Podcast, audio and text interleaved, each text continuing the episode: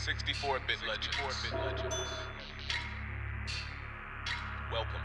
Legend of the game, like GoldenEye, I'm more than right. Yeah. The perfect dark is dreams that seem to come to life. 64-bit, this shit, it's as real as it gets. We can talk sports, games, and music, take your pick. Point with the news, pull up and crack a brew. Smoke one with the crew, tune in and take a view.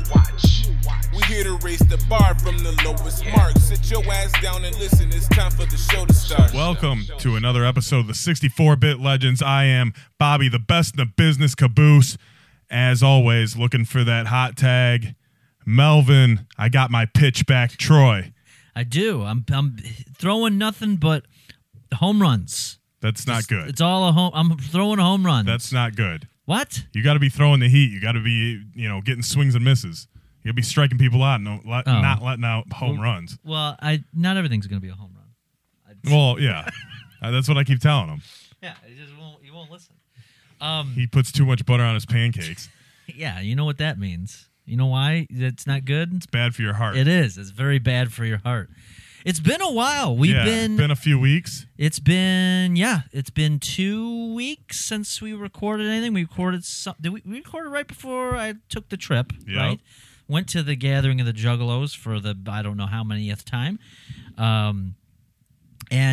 were able to, I believe, post any of the remaining episodes that were kind of like lingering from before the hiatus and then after the hiatus. Yeah, so you got some content. Yes, everybody got a little something out there, so just quit bitching. You got your shit. Just listen to it and enjoy it. And a ton has happened since we recorded last. Yes. I think last time we were talking about Vince McMahon's Billions. Was that the last one that we actually recorded? I think so. I think that was Vince McMahon. He stepped down from the WWE officially. Yep. Then Logan Paul took over, from what I understand. Something like that. I think Logan Paul's running it now. Something like that. Yeah. I think it might be him and Freddie Prince Jr. Is he back? Freddie Prince is back? He's been doing these, A&E's been doing the documentaries every week, right? Mm-hmm. So they do a documentary on a superstar or, for example, this past one was DX, so like a group of superstars. Okay. And then after they'll have an hour-long show of like rivalries, like famous rivalries, like Stone Cold versus Rock, mm-hmm. Cena versus Edge, Undertaker versus Kane, shit like that. Well, Freddie Prince Jr. is actually on that show. Okay. He's like one of the hosts. Okay. Well, yeah, I remember. Because I think he writes for WWE now. I heard that. I heard that he did at one time, or he does now. That would explain where he went. Right. He was such a. You know what's crazy about that guy though? He still looks the same as he did like 20 years ago. Right. It's enraging, to be honest with you. I mean, a few gray hairs. That's about it. We're going kind of in opposite order of what we wanted to, because I'm going to just jump into probably our second talking point of today. Yeah. We're going to make it our first since we're talking about this. Yeah. So everybody keep track in the pamphlet. Yes. Fucking flip away. Like if you got the syllabus, we're going out of order. Yeah. So A&E's been doing these documentaries, right? Yeah. So I watched the one about Lex Luger. Didn't know much about Lex Luger before, like his bring up and kind of what was really the reason why he, he kind of faded out and then just never wrestled again. Yeah. But I was thinking, man, I took a couple edibles. I was watching this. And he was, when he got signed to WWE, he was like a narcissistic character. He was called a narcissist. He would like look at himself in the mirrors and all that shit. Well, they wanted to turn him face, right? Okay. He was supposed to be the next Hogan. And that's what they were pushing him for, right? So you haven't seen this clip before. No, I have not. I'm going to. So the way they turn him face is they're having a contest to see if anyone can slam Yokozuna. Okay. So they have a bunch of people come out. Like I think Crush comes out. Like a couple other people come out. Big dudes try to slam him, right? Yeah. So Luger enters on a helicopter. Oh, really? He comes down from the helicopter. And slams Yokozuna. Okay. So this is it buffering? No, it's ready to go. I just paused it. So all right, we'll play this. Because my point is after you got to see this first. Okay, all right. Let me take a look at this. Again, I was like 20 milligrams deep in a gummy. Okay, so this must be the whole contest here. Yep. For the next 5 minutes. So there's Crush with his fucking powerful mullet. Yep. There's big-ass Yokozuna. Are they on a battleship? Yeah, right now? They're on a battleship. Why are they on a battleship? And that's why Luger comes from a helicopter. What? What is this pay-per-view? Battleship? I don't think it's a pay-per-view. I think it was like a special. Is it? But I'm not sure. It's a Raw from '93. They just did. Oh, okay. Just a battleship Raw. It's a battleship royale. That's what this on Raw. Yeah. Last one standing in the battleship wins. What's it say in the back? Stars and something. See, he can't do it. Right? Oh, nobody can do it. Crush can't do it. He got crushed. The power was not in his mullet. The Macho Man's going to try. Look at that amazing Macho USA outfit with his amazing tassels. His cowboy boots. Mr. Fuji's in there. Oh, he's just making sure. Is that fucking... Yokozuna's not even Japanese. Is that Ric Flair in the corner? What? Right over here with the white hair. No, that's not Ric Flair. Who is that guy? I got to see his face. It's Bobby Heenan. Oh, the brain Heenan?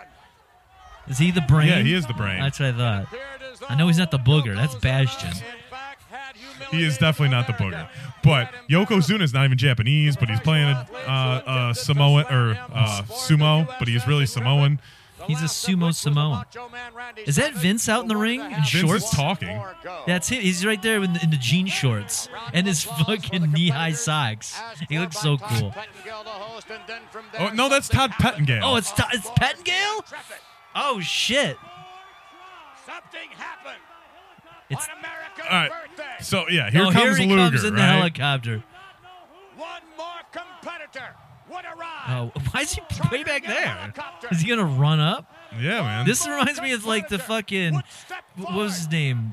Who was that? Hacksaw? Hacksaw Jim Duggan in WrestleMania 3. They had to cart him in on a truck. They carted, like, everyone in the truck because the ramp was, like, the size of a football field. I just thought they didn't trust him. I thought maybe they were just like... All right, we don't trust you to run down this ramp to the ring. Yeah. We don't know what shenanigans you're going to do. No, who knows? So I believe this is the first time Luger's ever shown up as a face. So, like, they only know him as the narcissist in the WWF. Okay. I think. Look at that. That kid's all pissed behind him. And he's like, yeah, you go, Luger. You fucking go. You pick up that fat piece of shit in the ring. So Yokozuna, Bobby Heenan. Yokozuna right now is the WWF champion. Is this in Detroit? No, it's on a battleship. Yeah, but I thought that cop car said Greater Detroit. Maybe. That's Detroit, ain't it? It could be. That's downtown. Why is there a battleship in the Detroit River? Wait, are they? They're not even on the ship anymore. No, they're in it. Okay. Well, it's docked. You know, it's. No, he's just flipping out with his powerful. Those mullets are insane. That's where he gets all his power from. His powerful mullet. The state, the ring audio is terrible. Oh, I know. Cancer and the World Wrestling Federation. Everybody wants to know. Wait a second. Everybody wants to know what's wrong with America. There's nothing wrong with America. What's wrong with America? Oh, I see. It's blood-sucking leeches like you. What did he say? What did he call them? Blood-sucking leeches. Oh, leeches. I thought he called them something else. Never mind. I was like, wow, Luger. It's not the Attitude Era yet. Yeah. Yeah, it's the American versus the Japanese on a battleship. Yep. Is this supposed to be the revenge for Pearl Harbor? Yep. Is that what this? Oh, the Fuji man is out. Is Fuji fucking Tatsu from Ninja Turtles? I don't think so. I remember it. He got hit with a golf club. Yes. With a driver, I think, or a three-wood. All right, so Luger's going to... All right, so... He's going to catch him in his stonewashed jeans. Yep. Here comes the slam. Why does he give color, dude? All right, he slammed. That was an amazing slam. That's it. Like, we don't need to watch anything else. All right. Okay. So, but he only half picked him up. You kind of alluded to what I was going to bring up. Yeah. So, at this time, you know, we're 6-7 years old, right? Oh yeah. Still think wrestling's real. Yeah. You know, how dumb are we to think that like Lex Luger is defending America against a Japanese guy for our honor. That's what he did. He did. He like, picked him up. Like, what would that accomplish in the world's problem? Dude, are you kidding me? The UN probably stepped in and is like, dude, we can't. Japan, you got to calm it down. You're getting too rowdy out there. Like, you got to. Yokozuna is supposed to be the Japanese, and he's the WWF champion. Like, what in the grand scheme of the world? That, like, why does it matter that Luger was able to slam him as an American? Because he's a real.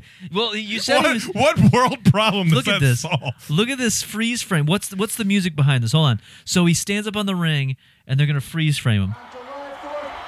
Oh, no, it's just him screaming. Never mind. I was just hoping it was going to be like, I am a real man. And that's what I was hoping was going to come out. What world problem did that solve? A lot. It fucking reinstated our power in the world stage. People thought twice about fucking with us for a while. Why? Because some strong American can slam a sumo? Yeah. The Russians didn't want to fuck with that. That's what ended. If the Berlin Wall didn't fall in the 80s, it would have fell in July 5th, 1993, when they seen Lex Luger. They're like, well, we can't mess with that. Who do we have in Russia? Zangief? Yeah. He can't go up against Luger. Zangief would kick Luger's ass. No, he won't. Yeah, he would. He could. Zangief would fucking murder him. I hated Zangief and his stupid boots. I still can't believe he didn't get drafted. And, oh, yeah, that's right. I forgot about that. Fucking Zangief. No, so that's. But, yeah, that was my point because. He comes out as America's hero. But why is he a hero? Because he just slammed the Japanese dude, like, and he's not even Japanese. He goes and meets who's the president? Clinton back then? Clinton gives him like a Medal of Honor. He's like, oh, you did a great job. When that fat Japanese piece of shit ran at you and jumped into your arms and you kind of just set him down in a rough way. It changed the world. You changed the world there. You were able to do what so many couldn't do. And fucking hacksaws in the back just fucking eating nachos. USA. He's just hacksaws just stuffing his face with his piece of wood. He's drunk on pain pills. Yeah. He's holding that 2x4. Hey, he was the first Royal Rumble winner. Yeah, he's trying to like bond with Al Gore during this nice touching moment. He's not having it. Fucking Luger's just like shaking hands and hanging out with Bill Clinton, smoking weed. I don't know. It's the whole scene. The fucking Karate Kid and him both get honored. Yeah.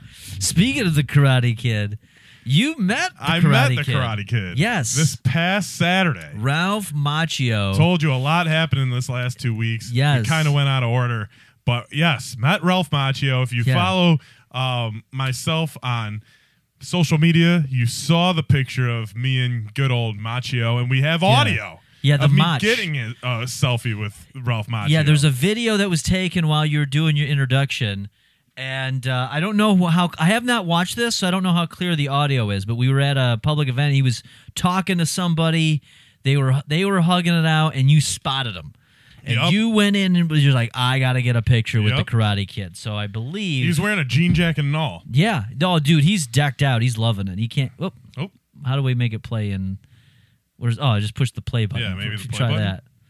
Oh, he's going to go up to it, too. Yeah, I was telling people, he's like, he's going to take a selfie with him. Oh, we can't hear it. That's too loud. So right now, let's just... Oops, shit, it went away again. So right now, this just so everybody knows what's happening is that you're seeing the Karate Kid. He's having a passionate conversation with this dude. Yeah, I think sensei or something. Yeah, and then you come up and you're like, well, I couldn't understand what he said, but you got his attention. You told him that it's like, hey, it's Ralph Macchio. That dude is like, dude, how'd you know? I was like, hey, man, I know this is going to sound weird, but I know you're Ralph Macchio. Yeah. You're not really under a big disguise. No, and everybody knows. He's like, oh, man. He's like, I was just hanging out in Metro Detroit. Yeah. You know, because I kind of wanted to keep it low key. And I was like, dude, spotted. And so let's... I was, there's video of me here. We'll have to post this video. Yeah. I gotta, I'll send. Did you get a copy of this? I did not. I will airdrop this to you. All yes, right. We're gonna get this to you. Even this guy's like, oh shit, who else knows? So the guy, the black dude that Ralph Macchio was talking to, you're talking to Macchio. You got your phone out. The black dude's looking around, be like, all right, who else knows? Yeah, this is the Mach. I assume that was like low key as security. Yeah. No, he looks like he's out there trying to protect. Even though him. He looks very short. Yeah. Well, whatever. I kind of looked tall that day. Yeah. And so, yeah, he's like, yeah, let's do a selfie. He's hugging his friend there. He's like, all right, man, I'm gonna dip. Now all the fans are coming out. The fans are coming out here. They're gonna wanna fucking get pictures as well. So now I gotta get the Uber ready. Where are you guys? I got you. Yeah, hold that for a second. I got you. Yeah, I had to hold the drink. He's hugging his friend. Yeah, that was a very long hug. That was a very long hug. Have a good night. Yeah, it was a great night. And then you have the picture as you posted online to prove it. I mean, he's part of a long list of celebrities that I've met, especially recently. Roman Reigns. Yeah, that's right. It was at the New Year's Eve party a couple years ago. Yeah. And I have a feeling that I'm going to be running into more famous people from now on. Probably. You're like a magnet to it. Yeah. Like, I wouldn't have spotted him because he was trying to be real low-key. Yeah, and the crazy thing is what we didn't get on camera, I actually offered him $120 for his jean jacket because that was actually the jean jacket that he wore in The Outsiders. Did you? Yeah. And he's like, dude, I would love to give it to you, but it's worth way more than that. And I was like, yeah, I know, I lowballed you. I thought since you were being discreet around Metro Detroit, you might cut me a deal. Right. But no, he said that jacket is at least worth like $6,000. Oh, I believe it without a doubt. I mean, that's a collector's item right there. And he gives you the thumbs up just like he did in the movie. It's like, stay golden, pony boy. Oh man, that's a moment in history. We wouldn't have been there. We wouldn't have met him if we didn't try to just get out there. You meet new people. I mean, I met a bunch of new people that night. I met the Creep. Oh yeah, you did. I met Tequila Dave. You did. Yes, Tequila Dave. Yes. And a bunch of others. One of the best Daves. Yeah. What it goes like Tequila Dave, like Fat Dave's up there. Davis Drouillard, Cock Davis. Yeah, I guess he's a Dave. Yeah. Dave Thomas, he's fucking RIP. Famous Dave. Dude, he's a pretty famous guy. He is, dude. You gotta watch out when you're hanging around that guy. Dave Smith. David Smith, yes. Most generic name ever. Spin the David. I'm sure anyone listening to this could probably... go on your Facebook machine and look up Dave Smith, and you probably know one. Yeah, Nick Jaskowski. He's like a Dave. He's not a Dave, but he's an honorary Dave. He's honorary Dave. Honorary Dave. Oh shit. Well, speaking of honorary Daves. Speaking of honorary Daves, no. So I went to the gathering. I didn't really tell you much about it. Now, honestly, there isn't a whole lot to say because I was very busy this year. Was there a drug bridge? There is no more drug bridge. That's at a place that they don't go to anymore. That's unfortunate. That's old school. But no, it's. I'll be honest. Over the years, it's gotten a lot calmer. There wasn't as much. I want to say probably in the last, I don't know, 4 or 5 society. Years. Yeah, everything's just kind of chilled less out. Rage. Yeah, especially last year. Last year was like really, really chill. But yeah, it was it was good. It was a good time. How are the Juggalos doing? They're still juggling. They're still gathering. How are the clowns? They're doing shows still, so that's still good. You know what? Honestly, I didn't even get to see a whole lot of their performances. Again, it was just kind of like pulled. I was always just pulled in different directions all the time. But when I did get to hang out, it was fun. I came prepared. I went to Costco ahead of time, stocked up on. I know you always buy drinks. Like cheap clothes just to go to the gathering. Yes, that's the shoes, trick. I get throwaway things that I'm willing to throw away. to leave. Now, granted, this year I didn't have to really do that. Nothing really got too destroyed. It's just dirty, you know. In past years, it would be covered in mud and God knows what else. And, yeah, it'd just be just filthy and dusty and gross. Didn't get sick this year. Usually I get That's sick. A plus. This is a second year in a row. Usually 2019, I was sick for a month. You probably had pre-COVID. It might have been pre-COVID. But you know, I came prepared with like drinks for myself. So when I am done, I can go out, we ride on some golf carts, go hang out with people, you know, jump from maybe party to party. And I came prepared with a cooler. And instead of White Claws, I bought Kirkland seltzers. The Kirkland seltzers, you had one the other day. Yeah. It's not bad. And I had a great opportunity, since I had so many Kirklands with me, that I was able to do a taste test of the Kirkland seltzer of two flavors. And I have video footage of it. Oh. I'm in a golf cart here, and I am reviewing this. Is it a shotgun? No, I wasn't shotgunning it. Surprisingly, I didn't shotgun any. I was hoping to, but I just didn't do it. I just can't shotgun, man. It's not a skill of mine. Really either. Or beer bong. That was always a toughie for me. So here I am. I'm in a golf cart. I think, I forget who's all with me, but I got these two. So I've got a Kirkland in one hand and a White Claw in the other, and I'll just play it from here. I do a nice review. I think that it was the cinematography on this is amazing, considering the environment. So just let's take a look at this. All right, so we got real White Claw. Yeah, there's a real White Claw. And then we have the Kirkland Special. Yeah. These are both mango. Mangoes are gross. We're going to taste this. Yeah, I don't like mangoes. I'm going to be honest, the Kirkland has been pretty good so far, but I'm going to do a... Yeah, the White Claws are better. We're going to find out. Some girl's trying to talk shit to me. Number one. Yeah, some girl's trying to talk shit to me, being like, oh, the White Claws are better. Kirkland sucks. I'd have to agree. You're like, no, I don't think so, lady. I think you're incorrect. I think she's correct. Like soft tacos. Well, you like soft tacos too. No, I like a. I see tortillas around here all the time. No, I like a good hard shell, a nice crunchy shell. The Kirkland has been pretty good so far, but I'm gonna do a. Yeah, the White Claws are better. White Claws are. No, find out. Shut up, lady. So here's the White Claw. Number one. It's okay, a little tart, but it's. That's the White Claw. Here's the Kirkland. Kirkland mango, both same flavor.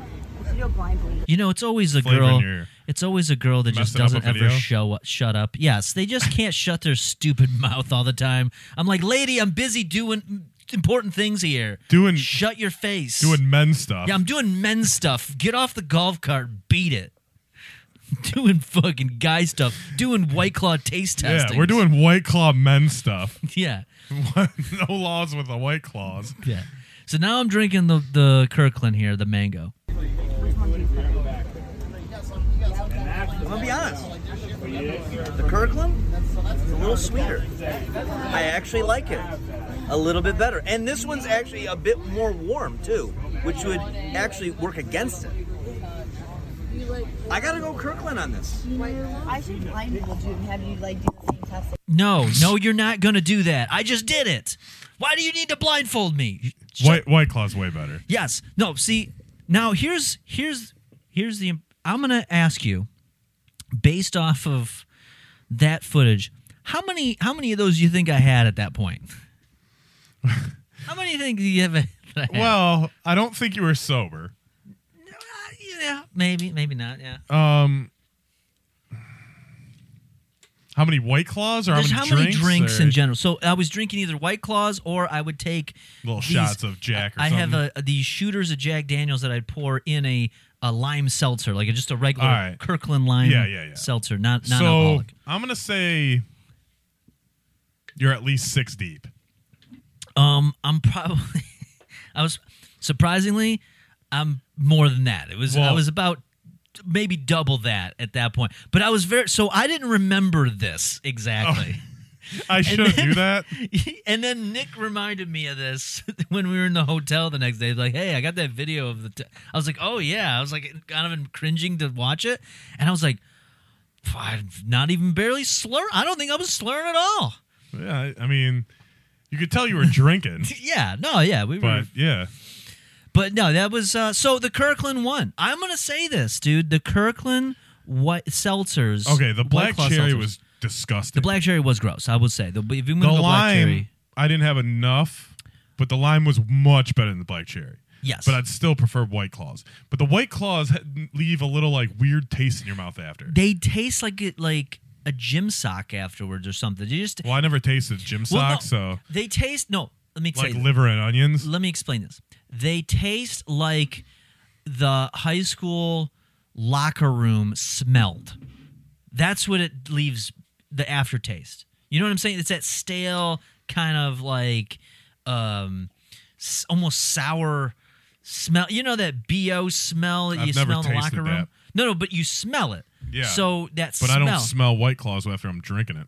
Yeah, but you taste it. Smelling and tasting are very, very similar. I don't think so. If you can't smell, you can't taste. So it goes hand in hand. Yeah. So they taste like the gym locker room smells. I don't know, man. What do you mean you don't know? You know what you... I don't know. If you smell apple pie, you have an understanding of what it also tastes like because you smelled it. Yeah, but I've tasted apple pie. Yeah, but you have an idea. I've never tasted shit, but it could be good. But okay, well, how about this? If I hand you a drink, what was the first thing you do when I gave you a Kirkland? You sniffed it to see if it was going to taste good. No. Yes, you did. I see you sniffed it. I sniffed it because I was like, I wonder what it smells like. Yeah, because you want to know if it's going to taste bad. Nah. So, you know what I'm talking about. Everybody, the audience knows what I'm talking about. That was an incorrect statement. They know what I'm saying. They're behind it. But yeah, that was, I mean, I spent, I had a couple nights where I got to go out and do some stuff. It was fun. It was a great time. But yeah, just very, very busy.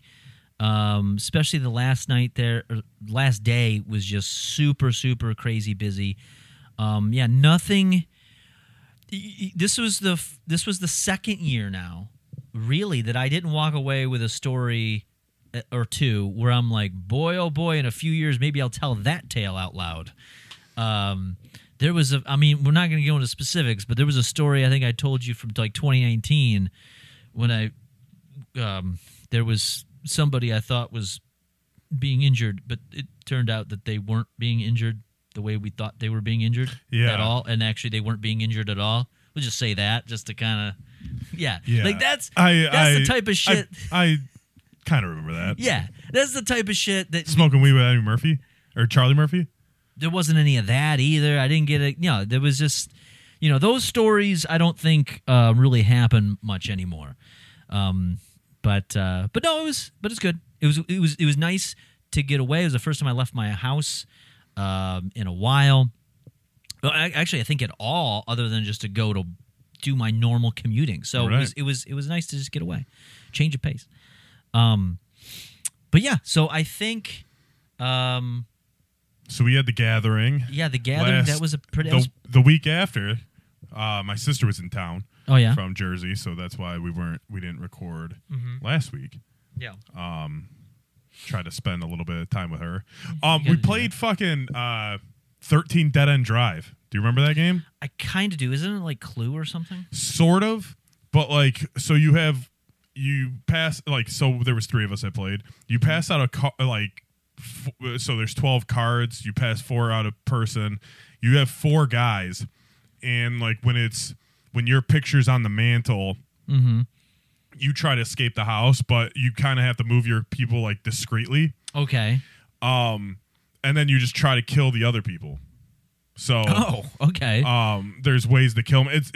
It's one of those games that actually like kind of lived up. Like I remember it being really fun as a kid. Yeah. And it actually was kind of fun as an adult. But I was thinking, imagine if you could get 12 people together to play that game. You would only be one person in the deck, and if your person's dead, then you're out of the game. It'd be like almost like a Royal Rumble. That's right. Yeah. Well, yeah, it is kind of like that Royal Rumble card game we got. Yeah, that's actually not bad. I remember the commercial. I looked it up here while you were talking. Yeah. And I think if this is the origin, I'm trying to find. I think it's that old lady. Was it this one? Yeah, I think it's this one. Is it this one? No, this is 2002, so this was from the 90s, so I think, right? Yeah. This is a 90s game. Oh, yeah, for sure. So I think because everyone I snapped, no one knew what it was. I remember this because the commercial had these, like, weird puppets, like, Yeah, let's take a look at this. Yeah, because those are the characters. Like, there's a chef.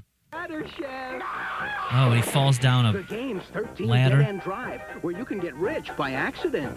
1994.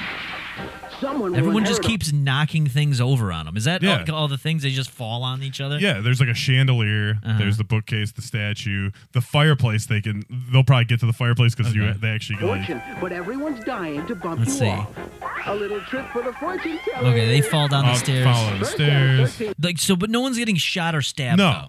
I was hoping that was what was happening. Like maybe there was like you don't kill him that way. This person was suffocated with a pillow or something. No, there is no like this person was in like a chair tied up and tortured. It was like a rape or something. There's none of that. No, there's no raping. Oh, unfortunately.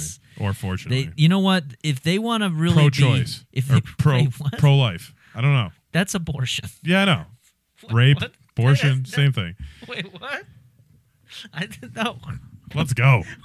Dead End Drive.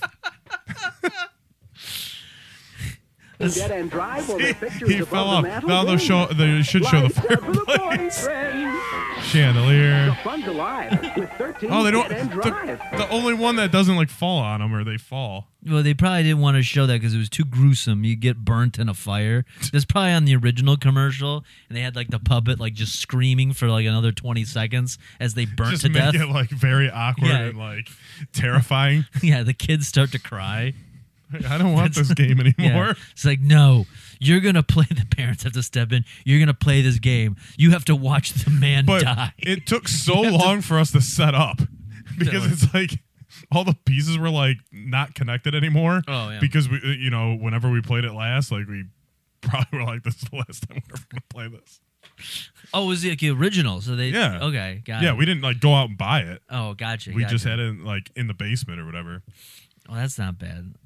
No, there was It reminded me of Now, did you have to build it as you played, like Mousetrap? No. Okay, so you just set it up. Yeah, you set it up first. Because that's what I hate. Like Mousetrap, I had a Mousetrap.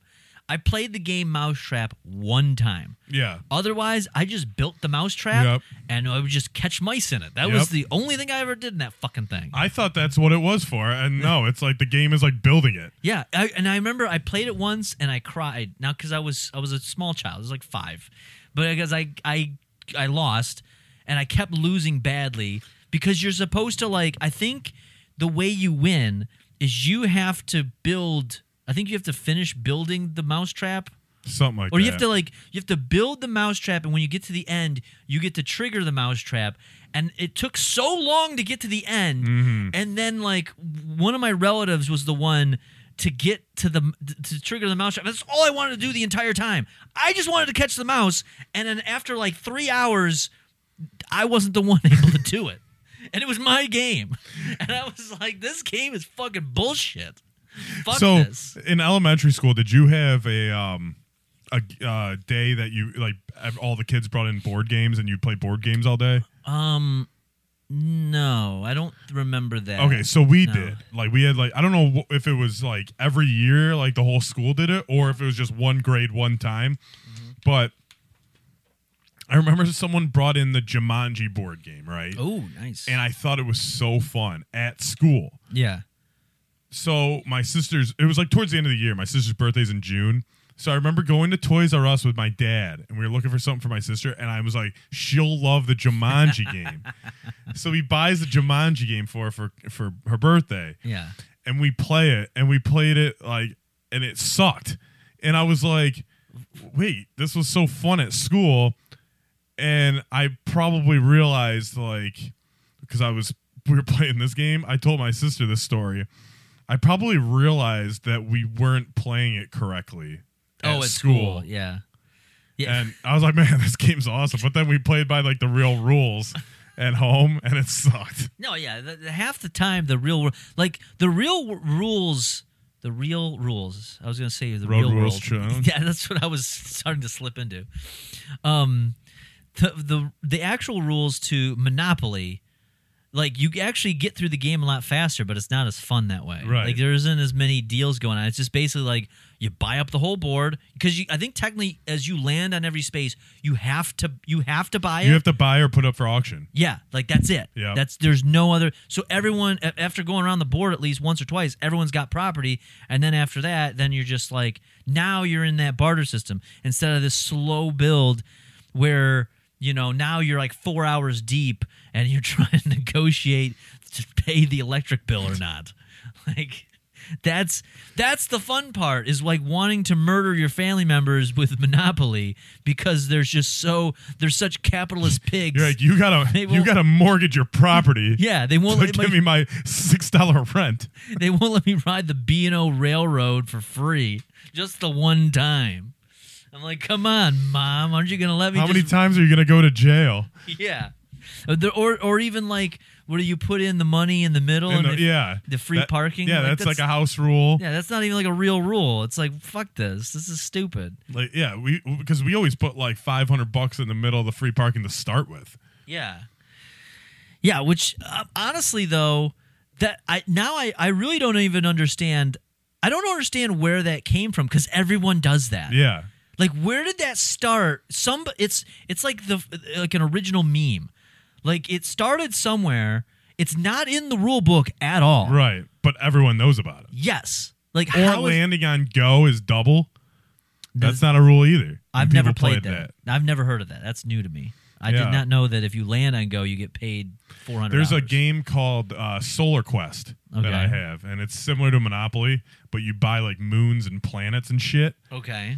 And if you land, like passing Earth is like passing go, but if you land on Earth, it's double, and that's in the rules. Mm. See, that's probably where it came. I bet there's a Monopoly knockoff that did the free parking money thing, and everyone was like, "That's even better. Right. Let's just play it that way." Fuck you, Milton and Bradley. Go fuck yourself, Milton and Bradley. Yeah. No, it's isn't it just Milton Bradley? I thought there's no and. I thought there was an and. No, I don't think there's an and. I think it's just Milton Bradley. It's not Milton and Bradley? No, it's Milton Bradley. That's not. There's no and. Oh, I guess you're right. Well, who had the and? Wasn't there a company that had an and? It was like two names. It was Eminem. Like, no, that's not. No, it was like a full name. I thought it was like. Maybe I'm just thinking like Stephen Barry's or something. I don't know. Something like that. I could either play Monopoly or get $10 fucking shoes, dude. Or hoodies. There's a new version. I forget what the name of it is. It's at the mall. Jack and Henry. I don't know. No, it's not that. It's because it doesn't have like it's not a name. It's just like there's like some brand, but it's the same concept. I think everything is like $10.99. That's what everything. I thought it was like that before. Yeah, but this isn't Stephen Barry's. I know, but was it $10.99 when it ended? I think it was $8.99. Oh, I thought it got up to $10. I think if is it at Lakeside? Yes, because I went to Lakeside the other day, so I probably saw it. So I went and got a massage at Lakes. What? Really? Yeah, there's like a place called like Healing Touch. Is it like a real massage thing? Or so is it like . So get this. So I walk in and there's like this little old Asian lady. I mean, she could have been like 30 or she could have been like 70. I'm not really sure. Okay. And before I even got to say anything, she goes, "You keep your clothes on. You don't take off shirt. This is not Swedish." And I'm like, okay, I wanted to keep my clothes on. I go, I just need I need like a legit massage. And I go, I need my back and shoulders done. Yeah. And like finally after she like stopped screaming, she's like, "Oh, we have menu around that wall." And then I fucking looked at the wall and I was like, "Yeah, can I get my back and shoulders done for a half hour?" Jesus. But she like legit thought I was coming in there. What? For a happy ending or something. How did you walk up? Was your dick hanging out of your pants? No, I was wearing like my like plaid shorts. Okay. And just like a fucking like what's it called? Like those Under Armour shirts. It was Nike, but the okay. The like a golf shirt? Kind of like the loose. Okay. I forget what that's called. So it looked like you just got off the course. Yeah. Okay. So yeah, I mean at 11 a.m. Yeah, 11 a.m. Oh, that's what it was. You're at 11 a.m. That's when all the creeps come out. Everyone's looking to get jerked off before church. I'm like, miss, I haven't been jerked in a while. She knew. She spotted you a mile away. Like she just yelled at me, and I'm like, Jesus. Like, no wonder there's nobody in here. I go, and then I was like, do you need an appointment? And she just got mad. I've never had a massage. Oh, I've had massages technically, I guess, but I've never gone and gotten one. Yeah, like it's usually just like I'm dating someone or something. But I've never gone somewhere. You should go. Because, well, here's the thing. It does hurt. Or at least hurts me because my back is sore. I'm just like, my fear is I walk in and I don't want the jerk off massage. I don't want the happy ending. I would want like a legit one. Then go to a legit place. But it just feels like you want that happy ending anyway. No, I don't. I don't want that. But I don't like. I don't know. It just, it's lay because there. It's the same feeling I would feel. They play soothing music. So the only way that I almost went was I was dating somebody and we were gonna go together. Okay. So that I was game for that. But going in alone, the idea feels to me like going to the strip club alone. You know what I mean? Just like I was about to do that probably next week. In the afternoon. I was gonna do that next week. I thought about it. I was like, fuck, dude, I need something to do on Monday afternoons. I just feel dirty doing it. No, the massage is fine. Just somebody touching me for money? I don't know. You have your clothes on in kind of both scenarios. Well, yeah, but I don't know. I just like... Go to Healing Touch and ask for my girl Wang or whatever her name was. What, your name is like Jennifer or something? Betty. I'm like, I'm here for Wang. And they're like, you keep your clothes on, goddammit. But like, there is no one else in there. Oh, by the way, there's 2 restaurants in the food court. Oh yeah, it's still fucking Flaming Walk. Flaming Walk will never go away. And then that's like one place across the entire food court. I'm like, dude, this is so sad. That mall I think is actually bankrupt. I heard that. I thought Amazon was going to buy it. I thought it was supposed to turn into a drive-in movie theater. And maybe it's that. Who knows? It's such a sad. I heard that, and then like years ago, it was supposed to be a dealership. That's like, you just like walk in and do a giant deal, or they're gonna level it. Like I don't know, a car dealership of some kind. I could see that. I mean, there isn't. Yeah, I guess that would make sense. But yeah, there just isn't much there. I went there one time and I wanted to spend money. I was like, I'm allowing myself X amount of dollars, and I just went to Macy's and I even at Macy's. Okay, so I have a Macy's card. So you get like the points and you get extra discounts when they do the big sales and stuff. So I went because they sent me a letter in the mail and about it. I was like, you know what? I need clothes for the change of season. This was like a couple weeks ago. So I went and I bought like some things, but they just didn't have shit for shit. They didn't have nothing. Like, I wanted to spend money. I was like, I'm going to spend $500 because I'll get probably like $2,000 worth of shit. Right. Because it's all the discounts. There wasn't enough there. There was nothing there. Like, I felt like, I'm like, I want to spend money, but I can't. You felt robbed. I did. I bought shit that I didn't even need just so I didn't walk out empty-handed. I can't remember, like, the last time I went into, like, a mall or something and dropped, like, serious money. Like, a couple $100 on shit. Oh, I did it that day. Yeah. Yeah, it's been minus like Christmas time. Yeah, Christmas I'll do. I'm trying to think. Yeah, I think no. Especially for myself. The other mall, the Macomb Mall. I'd go in there. I would go to they had the streetwear store. It's got all the hood clothes in it. All like just like it's just cratsy stuff to put, for lack of a better term. Nobody knows what that means, but just understand it's like the streetwear, you know, bedazzled jeans for dudes, but they're like, well, they're not baggy anymore. Now they're skinny, but you know what I mean. Yeah. Back in the day, the places back before FUBU was in Walmart, you'd go there to get that. You know what I'm saying? Like back when it cost. Now like, you can get Champion there. I know. Yeah. Fucking back in the day when fucking when Champion was cheap. When I don't even know if Pelly Pelly's still around. Is that like a thing? I don't know. Academics, remember that one? I have a couple of Academics. Yeah, I don't know if that brand's right. But back in the day, the places you have to go to get that shit legit. Yep. That's the type of store this was. So I went, and I think I dropped like $300. But I'll be honest, I got like a hoodie that fucking is dope as hell. It's all like, what do they call that? Like, not velvet or like whatever. Suede? It's like a, on the inside. It's super soft and thick and heavy. I got something like that. It's like a pajama top almost. Yes. It's fucking awesome. Yes. It's like a Hugh Hefner type shit. Yes. Silk. That was a bunch of money. And then I got a couple t-shirts and some hats. And I was like, I'm killing the game. Yep. I was just killing the game. Killing the game. Speaking of killing the game. Speaking of killing the game. The Game. Yes. Is killing the game. He is. So, we're going to do a bit of a deep dive here. Yep.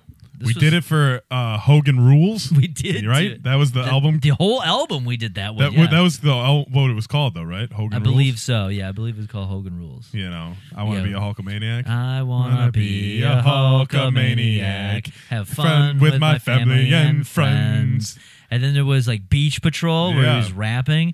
And then they had Jimmy Hart's Wrestling Boot Traveling Band. Then they had, the Hulkster in the Heaven. Hulksters in Heaven where he's like, he saw him kill somebody or something. He killed a Hulkamaniac and sent him to heaven. In the UK, but he wasn't there. No, it was, he was talking about a match. In the UK, but he wasn't there. It was a match he wasn't even. It was dedicated to a fan who died, who watched his last match that never even happened. Yeah. And then there was a that was a different album. Because there was another album where like Vince had a song. Yeah, because I think we listened to that one too. The same was, I don't know if it was that episode or another episode. I don't know. But it was Vince had a song. It was the WWF fucking song. Linda Hogan had a song. Linda Hogan. Yes, wife. Hulk Hogan's wife. First, I was thinking of Linda McMahon. And then Linda Hogan. Linda Hogan had a song. But then, anyway, so it was a amazing album. We dove deep on it. But there's a new song. Everybody's talking about it. Everyone. People are talking. Talking about people. Yeah. Talk about this song. Yep. It's called The Black Slim Shady by The Game. Yep. The Game. So, former G-Unit member. Yeah. G-Unit. Former Doctor's Advocate. What does that mean? That's his second album, Doctor's Advocate. Was that when he left G-Unit? Yeah. So he only had one album under G-Unit. That's right. And then because the second album wasn't under Aftermath. It was under Geffen. Yeah. So I think, and this is where you're going to be able to probably do a better job than me. I think we should probably set the stage of his history with Dr. Dre, G-Unit, Eminem, like what? So explain for the people that are uninitiated. Back in like the early 2000s, right? Yeah. He gets signed by Dr. Dre. Yes. G-Unit at the time is like the hottest thing. Yeah. Since fucking Jesus walked on water, right? Mm-hmm. Everyone's G-Unit, you know, everyone. Stunting on everybody. Yeah, even Miss Trella is like, get your ass out of my class. Shit like that. She's fucking everyone's. Yeah. So, hottest thing on earth. I think Dr. Dre had this idea of throwing The Game in G-Unit to have a West Coast presence. Okay. Because shortly before this, within the decade, or within the 10 years, like Biggie, Tupac died, all that West Coast, East Coast rap. Yeah. I think they're trying to make not a beef, but like. East, they like a G-Unit East, G-Unit West. Yeah, just build take the over. Brand out. So, and now this first album, the idea was that Dr. Dre was going to produce it the same way he produced, Eminem's early albums. The way he did Snoop Dogg, like he was going to be, the Game was going to be his new protege for the time period. So him and 50 get into some kind of beef. The Game, yes. 50 in Game. Game leaves G-Unit. Aftermath and, Interscope kind of side with 50 because he's a fucking moneymaker at the time. Yep. Can't really blame him. And Game then comes out with a second album. He only had one album under G-Unit. Hate It or Love It? Was that the name? Hate It or Love It, which is a great song. No. That was on there, but it was called Documentary. Oh, Documentary. Yeah. Documentary was the first album. Doctor's Advocate comes out like a year later. He's under Geffen, no longer in G-Unit, beefing with 50. His second album was kind of like almost like a cry for help to Dr. Dre, because he was like, look, man, you signed me and you're just going to get rid of me because of fucking my beef with 50. You know, the Dr. Dre I know wouldn't do that, all this shit. So, yeah. So that's where it kind of he ends up. But he's had a lucrative career since then. He's been doing all right. Everybody's been knowing about the game. I remember one year when I started speaking, this is a way to tie it into what we talked about earlier. Back when I was back in the day when I first started working for Psychopathic Records, one of my first, I think it was, no, this was my first paying job. My first paying job was right before a gathering. This was probably 2012, I want to say. And that was when they got a lot bigger acts that would come there. Yeah. And The Game was one of the acts that was going to come. There was The Game, DMX. There was a bunch of other ones I can't remember, but I remember two of my faves. Oh, I think that year Charlie Sheen may have been there. All right, it was during that crazy three time of my set. Faves. And The Game no showed. Ooh. I got his. My job was I had to organize everyone's rider lists. That's like what they want. Yeah, like the, food, drinks, right. And only blue M&Ms. Yeah, that type of shit. And I remember he had a very large rider list, and then he no showed. He never showed up. Did you have all the stuff? That was not my job. Wasn't to get it. Right, but did they get all his stuff? I believe so. They've always been really good at doing that. So. They make sure to get, but I had to organize this giant spreadsheet and itemize everything that was there so that somebody could just go to the store and buy it and have it ready. I'd have pudding or yogurt. Yeah, I would do that. I would do I want to be a Hulkamaniac. Yeah, so I can have fun with my family and friends. But after that. If I were to be famous enough where I could have a rider, I would probably ask for stuff that I wouldn't necessarily need right then and there, but maybe I would need within like the next week. Like aspirin? Yeah, like listen, I need a bulk pack of Excedrin. It's just like things that I need at home. Can you also give me detergent? I need an industrial size of toilet paper. I need so you never have to do grocery shopping. Yeah. I need some toothpaste, and then I just bag it up and take it with me. I'm like, thanks, bro. This is everything I needed. I'm set now. Oh, I need some dog food. Yeah. So all right. So all we're right. gonna so Black Slim Shady. Yeah. So here's how we're gonna do this. I have Genius pulled up, so it's got all the information and the lyrics. We're gonna listen to it, and then in sections, and we're gonna go over what's going on, and some of the annotations, because people kind of are explaining what's going on, what's happening, why is this being said. Yes. Now, I want to give, there's notes on the song, so I'm going to read you the rundown of the song. It's the about of the song, okay? So the Black Slim Shady. All right. So here's the little editorial it's the about section on Genius. The Black Slim Shady marks the game's first highly anticipated official diss track for Eminem. So this is a diss track, technically. Yep. On March 5th, 2022, the rapper first mentioned Eminem during a Drink Champs interview, stating he overrules Eminem in the music industry. Game also offers a rap battle against Slim Shady. In the interview, he states, "I like Eminem. He's one of the fucking good MCs, great MCs. I used to think Eminem was better than me. He's not. He's not. Challenge it. It's not drama. Swizz Beatz and Timberland know that it's bigger than Versus." I don't know what that means. I'm not saying. They host Versus. Oh, got it. It's bigger, so his challenge is bigger than Versus. Not even about Versus, which I'm sure that plays something into it. I'm not saying I want smoke with Eminem. I'm saying I want smoke with Eminem. Wait, what? Wait. I'm not saying I want smoke with Eminem. I'm saying I want smoke with Eminem. Him and him, whoever.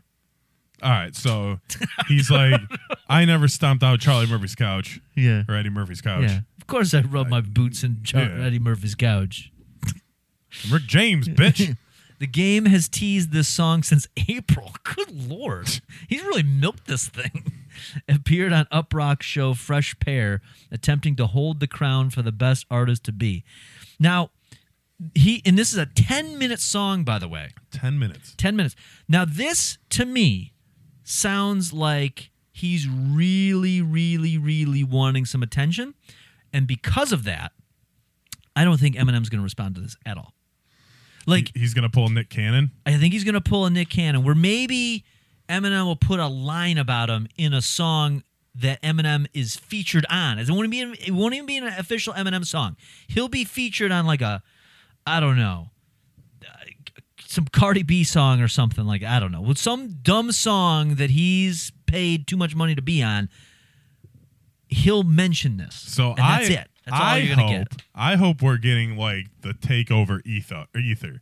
Like he does Takeover, Eminem comes back with ether and just fucking kills it. Well, like The Game. So the name of this album is called Drillmatic. So you know, yep. There's some connection there. But the thing is though, it just seems a little bit he's overplaying his hand a little bit. I think if it was a little bit more casual, you know, because I think he's looking for that pop like MGK got. Where MGK, granted, Eminem destroyed him, but for a quick second, there was no response. Yeah, for a quick second, there was no response, and then Eminem got him, destroyed him for a minute, and then MGK though all of a sudden was put in a lot of people's brains. He got a lot of word of mouth because people heard of him, but he wasn't like on that level. Then he was like, "Well, I can't rap anymore because none of the rap fans like me." But everybody knows my name, so now I'm going to do whatever this punk rock shit that he does now. I didn't even know he was doing punk rock shit. I thought he was just with a Kardashian or something. No, he's with... a Jenner? Pete Davidson was with Kim Kardashian. I know, I thought he was with a different one. No, he's with Megan Fox. Oh. MGK was Megan Fox. No, I'm thinking about Travis Barker. Yeah, he's a Kardashian. He's with a Jenner Kardashian. Yeah. Courtney, I think. Yeah. Anyway. So we're going to listen to this and work our way through. It opens with some sort of like little skip, but we'll listen to the whole thing in full to be unbiased. It's loud. Turn that down. We needed to hear you fucking testing White Claws Grandma. Or whatever. Yeah. Yeah, I'm still out making my Uber runs. I'll be home soon. I just got one more pickup, kind of close to 8 Mile. Oh. Okay. I didn't know he was coming here. Okay, so let's just pause it right there. 20 seconds in. There is an annotation to that. Hey, Grandma, making Uber runs. Got one more to pick up close to 8 Mile. Now, there's an annotation. What's that say? This lyric is in reference to the film 8 Mile, which was loosely inspired by Eminem's days as a battle rapper. Cool. So I'm glad we were able to get that annotation. Just for the uninitiated, I know that not everybody's in on all this stuff. All right, let's continue the song here. I'm glad it didn't say it was just a place in Detroit. Yeah, no, that would be silly. You had to mention the movie.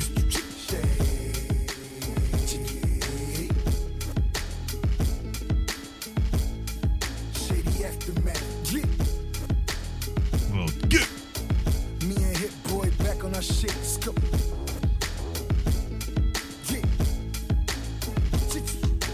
I don't think they know who they fucking with. I mean, it's not a bad beat. I like the vibe.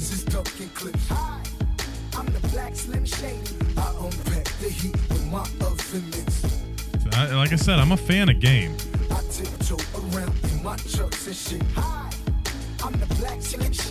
Now, before we get into it here, that's the chorus. There's annotations. We need to read these. We need to read them all. So he does this.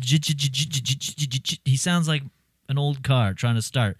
This is a mixture of the traditional G-Unit tag and the way Eminem says the word shady in his 2009 song Hello. Eminem's delivery of the word in that song is itself a reference to the way 50 Cent tends to introduce himself in various songs. This is multi-layered. Yeah, this is deep. I don't know where we would be without Genius right now. No, because they're letting us all know this. We established the... Yeah, and then he goes something about him and his Hit Boy. So if you don't know this... We're reading all of these. If you don't know... We're dissecting right now. Yeah, we are going to go deep. We're back in Mr. Desmond's class dissecting a fucking carrot and a pea. That's true story. We had to fucking do that. It was fucking stupid. Instead of fucking dissecting a fucking rat like the other class did, we had a fucking pea. I did a frog. So did I. Oh. But the other class had a rat too. Oh, that's gross. And we had a fucking like pea and a carrot. I'm kind of glad I didn't have that. So this is, he says him and Hit Boy's on his shit. Hit Boy is a Grammy-nominated producer and rapper that has produced for a wide range of popular artists, including Nas, A$AP Rocky, Juice WRLD, and Benny the Butcher. As The Game stated, this is not his first collaboration with Hit Boy, as they have previously collaborated in songs such as Violence, released in June of 2022. All right. So this is good. I'm glad we have this. And then on top of this, then he says the hi, I'm the Black Slim Shady. The cadence with which I love the way that this is written. The cadence which The Game says hi is an obvious reference to Eminem's 1999 breakout hit, My Name Is. This was itself a reference to the way Eminem said hi in his raucous track, Any Man. Wait, what? I don't remember that song. What is this? This is how you go down a rabbit hole, because then I can click on that and then play it. The title, The Black Slim Shady, is a reference to Eminem's second novelty hit, The Real Slim Shady. The Game has called himself the Black Marshall Mathers before. That I did not know about. Who referred himself to? The Game. Oh. The Game has referred to him on the song Bigger Than Me back in 2014. All right. Produced by Mosley. From the album Blood Moon, Year of the Wolf. All right. I'll check that one out, too. All right. So here I really only know Game's first three albums, but those three albums I fucking love. Well, you should check out Blood Moon, Year of the Wolf. You're missing out otherwise. I'm going to. All right. We're going to get through the first verse, then we're going to chop it up. We're going to dissect this thing. Everybody strap the fuck in. Sick in the brain. Sick is the day that I came. Hennessy running through my veins. I load up the clip and aim. Sick of you niggas talking like you won't get wet in the rain. Now I'm singing Frank Ocean and you get hit with this Novocaine. Sick and tired of niggas, bitches, and critics. They all the same. Lame games, they playing lying. Trying me for my name. I stick my dick in your podcast. Tell a bitch on the show just to lick the tip. It's ridiculous. She watching it grow. Cross-sided crosshairs on my enemies. If you cross the street, you run into me. Crash into a light pole. Now you calling out the driver's side like it's in the beat. And me, I'm finna be on a jet to the Philippines. Philippines, kick the Kool-Aid over, tell God don't intervene. While I'm smashing Saweetie, pussy to smithereens. The G-A, Ficky Ficky M, pay my face, I'm him. Putting this big black dick in your skims. I don't think they know. Okay, so now, so there's a lot of, right now, there's no mention really of like Eminem in any of this. He just says he's the Black Slim Shady. Yeah. There's a few annotations though, some lines. So he goes, it's a game, sick in the brain, sick as the day that I came. A line that mirrors many of M's lyrics. It uses a double entendre, which M does a lot nowadays. Sick as the day I came. This line can be interpreted in two ways. One being that he's sick as the day he came into the world, and the other being that he's sick as the day he came, quote unquote, ejaculated. Okay, so that's. I'm glad this was broken down. Come and come. Yeah. Sick in the brain is quite an obvious one, since M has rapped many times about his brain damage and has joked about being insane many times. Oh, okay. Now, a lot that's a good breakdown. The other line here that's annotated is, now I'm singing Frank Ocean and you can get hit with this Novocaine. In this line, this is like an official annotation. This is big. So there's a lot packed into this. In this line, Game name drops R&B artist Frank Ocean, as well as mentions his May 2011 smash hit Novocaine. I think that's a Frank Ocean song. However, Game has also... It may also be employing wordplay here, as Novocaine is a drug primarily known to numb pain.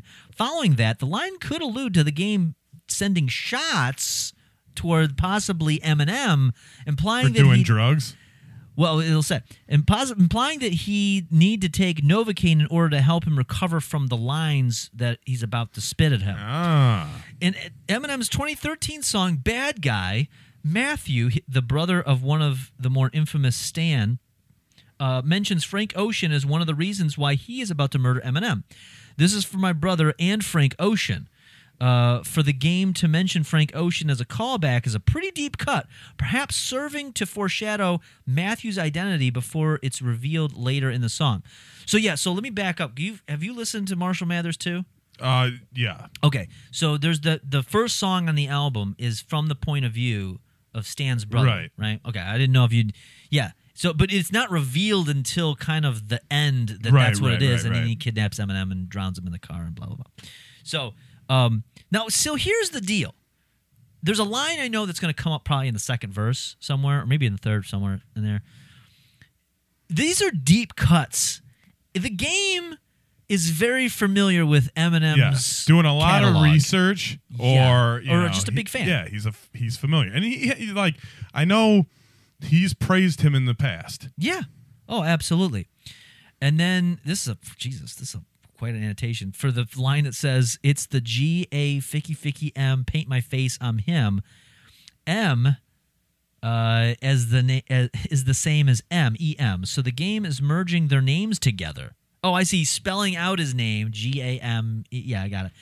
A note, G-A-M is not how the game's rap name is spelled though. Just to, they had to put that, by the way. The voice-acted disc-scratching noises are a signature of Eminem's style, used to represent Slim Shady, usually his appearance. The face-painting image is a twist of the concept of blackface, a racist... in case you don't know what blackface is, it's a racist vaudeville and popular music tradition of the 20th century in which white performers, get this, white performers. Yes. They would paint their faces to perform mocking parodies of black music and dance. The game inverts this to suggest he's painting his face white and parroting Eminem's white rap style, which he does throughout the song. Oh. We got all of that out of that fucking one line. And what was the line? It's the G-A, Ficky Ficky M, paint my face, I'm him. Oh. That's all of that was just put in there. So this is... okay. And then... But yeah, otherwise, there's no other direct reference to Eminem. So far, as we listen to this, and I'm listening to this diss track toward Eminem, I'm waiting for the diss still. I haven't quite gotten it. He's got 10 minutes... That's true. And this is the intro. That's true. This is the first verse. Right. So, this is the intro. I guess you're right. Yeah, yeah. This is the intro to the story. Yeah. So, but it, right now it sounds like a real like homage or like, hey, I'm a big fan. So here's how much I love you. Maybe he's gonna stand his ass. Maybe that's the. Oh! Wait, I didn't see that coming. Maybe there's another layer to that. Let's just keep it going. Let's go. Pull that truck around, niggas is ducking clips. Slim Shady. I unpack the heat with my oven mix. He's cooking some stuff up. I tiptoe around in my trucks and shit. He's tiptoeing in Converse. Oven mitts, Michigan. In my basement last night, I was wasted last night. I went ape shit last night. Chopped his body up and forgot where I placed it last night. Had a slice of humble pie, I couldn't taste it last night. Lost my taste and my smell. I got a Marion. Me and Dr. Fauci went to Crazy Girls, and then we got our party on. So feed 5 fun. I'm with 40 going dumb, not E40 the other 40. I'm with Canadians at Drake House having a stakeout, and I'm so tired of ordering takeout. What's beef? Beef is when you tell a chef to bring them steaks out. So let's play house with the Dracos and the AR. Stay the fuck up off of Stanley grass and take a shit in their yard. And my dick stay hard when I see Lizzo on the internet. Another BBL. My dick get little on the internet. My intellect is NFTs and cryptos. I can never be a crypto. I tiptoe with my red rag around 6 O's. Chuck? It's because he's a blood. He is a blood. Yeah, that's what I thought. That's why he can't crypto. Yeah. So okay, so there's an interlude that comes up here. But before we get into that, there's a lot. Now, there's a lot to here. Unbury. Now it sounds like there's some disses being sent. So first line here, it sounds like he's, from what I gather here, he's not just taking shots at Eminem. I think he's going to be taking some shots at Dr. Dre and 50 Cent. Looks like maybe D12. D12, right? I just hear 40 ounce, dude. D12. The other...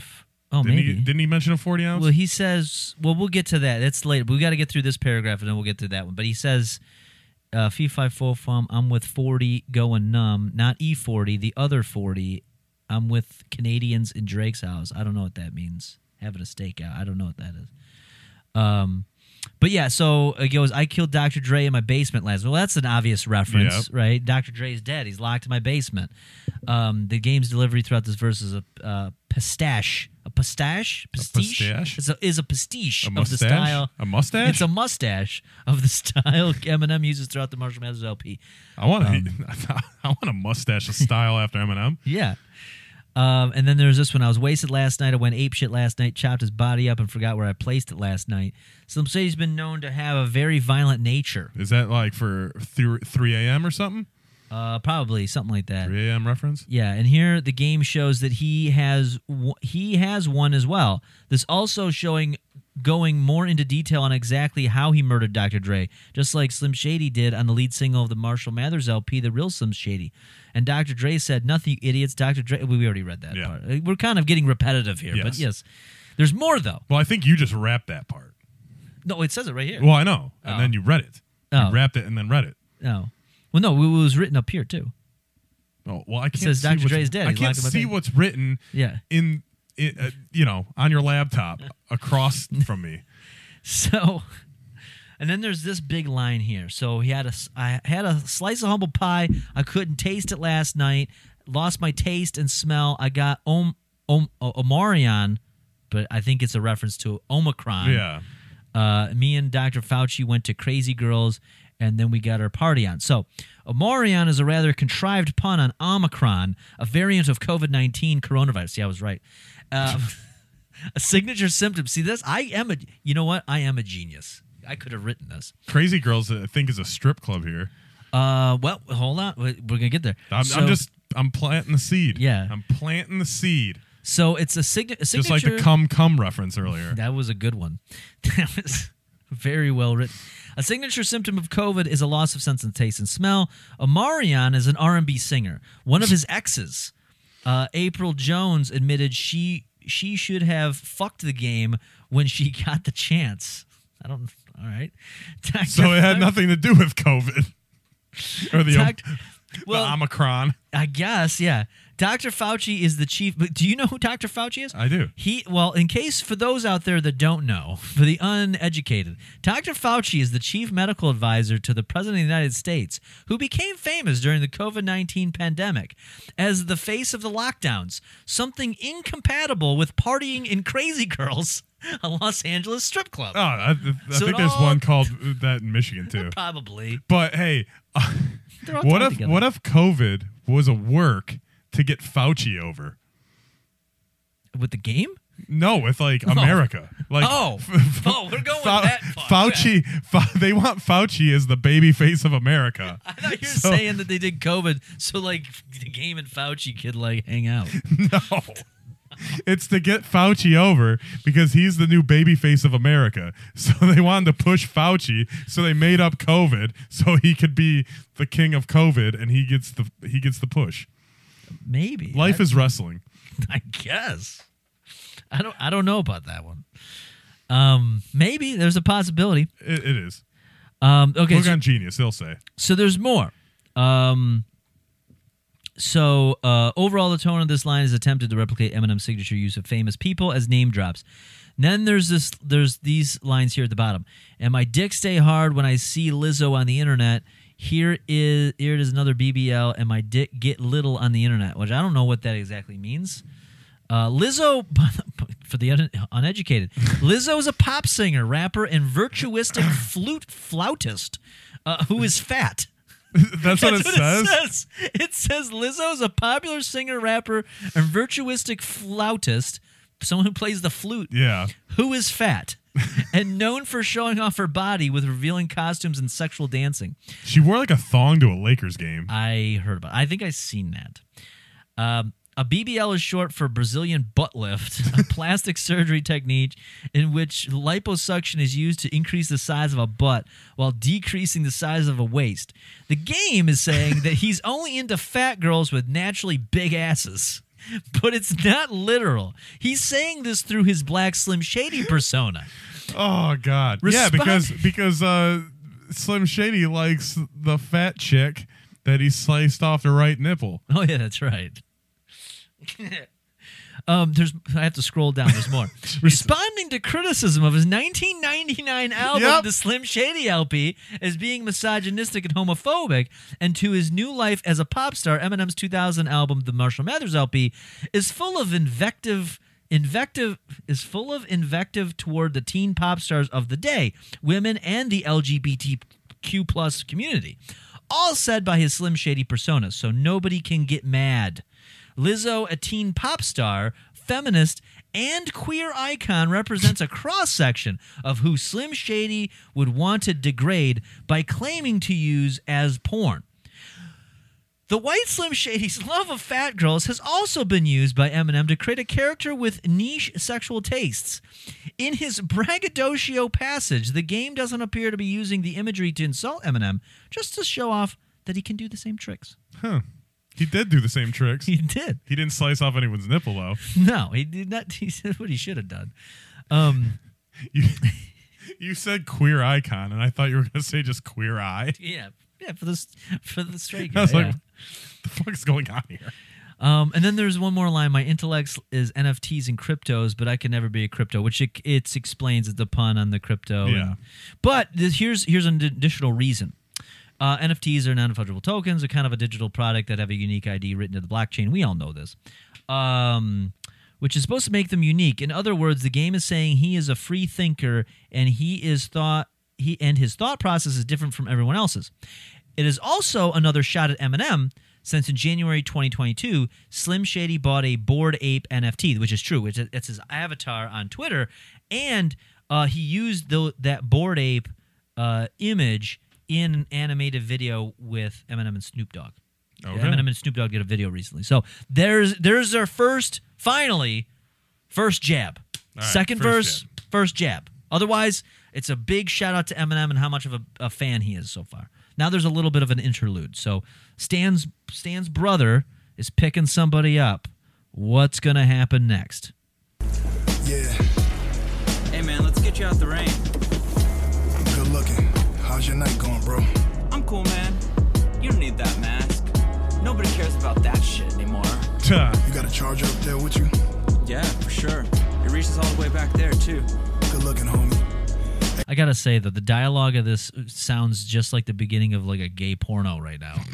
It's just very terrible. It's just two dudes just bonding, just being bros, and the next thing you know, they're just... blowing each other? Yeah, blowing each other for an Uber ride. Anyway, gay for pay. The voice acting in this is terrible. Yo, I really fuck with that starter cap. That shit hard as fuck. Oh. Crazy story behind it. My brother Stan, rest in peace. What? He gave me this hat 22 years ago. Damn. It's 22 years. Can I see that shit for a minute? Yeah, sure. Oh shit, this motherfucker autographed and everything. Who signed it for you? Eminem. He used to be like this rap god. Man, me and my brother praised him. That's when I was little. I don't really like any of his new stuff. Whoa, wait. I kind of agree. I know where we're going. Wait, why do you have a good... Yo, shut the fuck up. Hey, man, I'm driving. I'll get you there. Wait, I'll take you. I'm a fan. It's cool, too, man. You don't need to do this. On the fucking road. Okay. Yo, come on, man. All right. Drive. All right, all right. We'll go. Shut the fuck up. All right.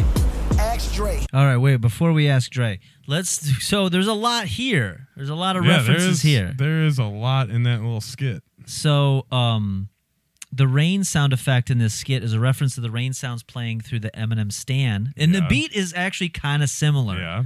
There is a similar kind of vibe there. My tea's gone cold. I'm wondering why. Yeah. Got out of bed at all.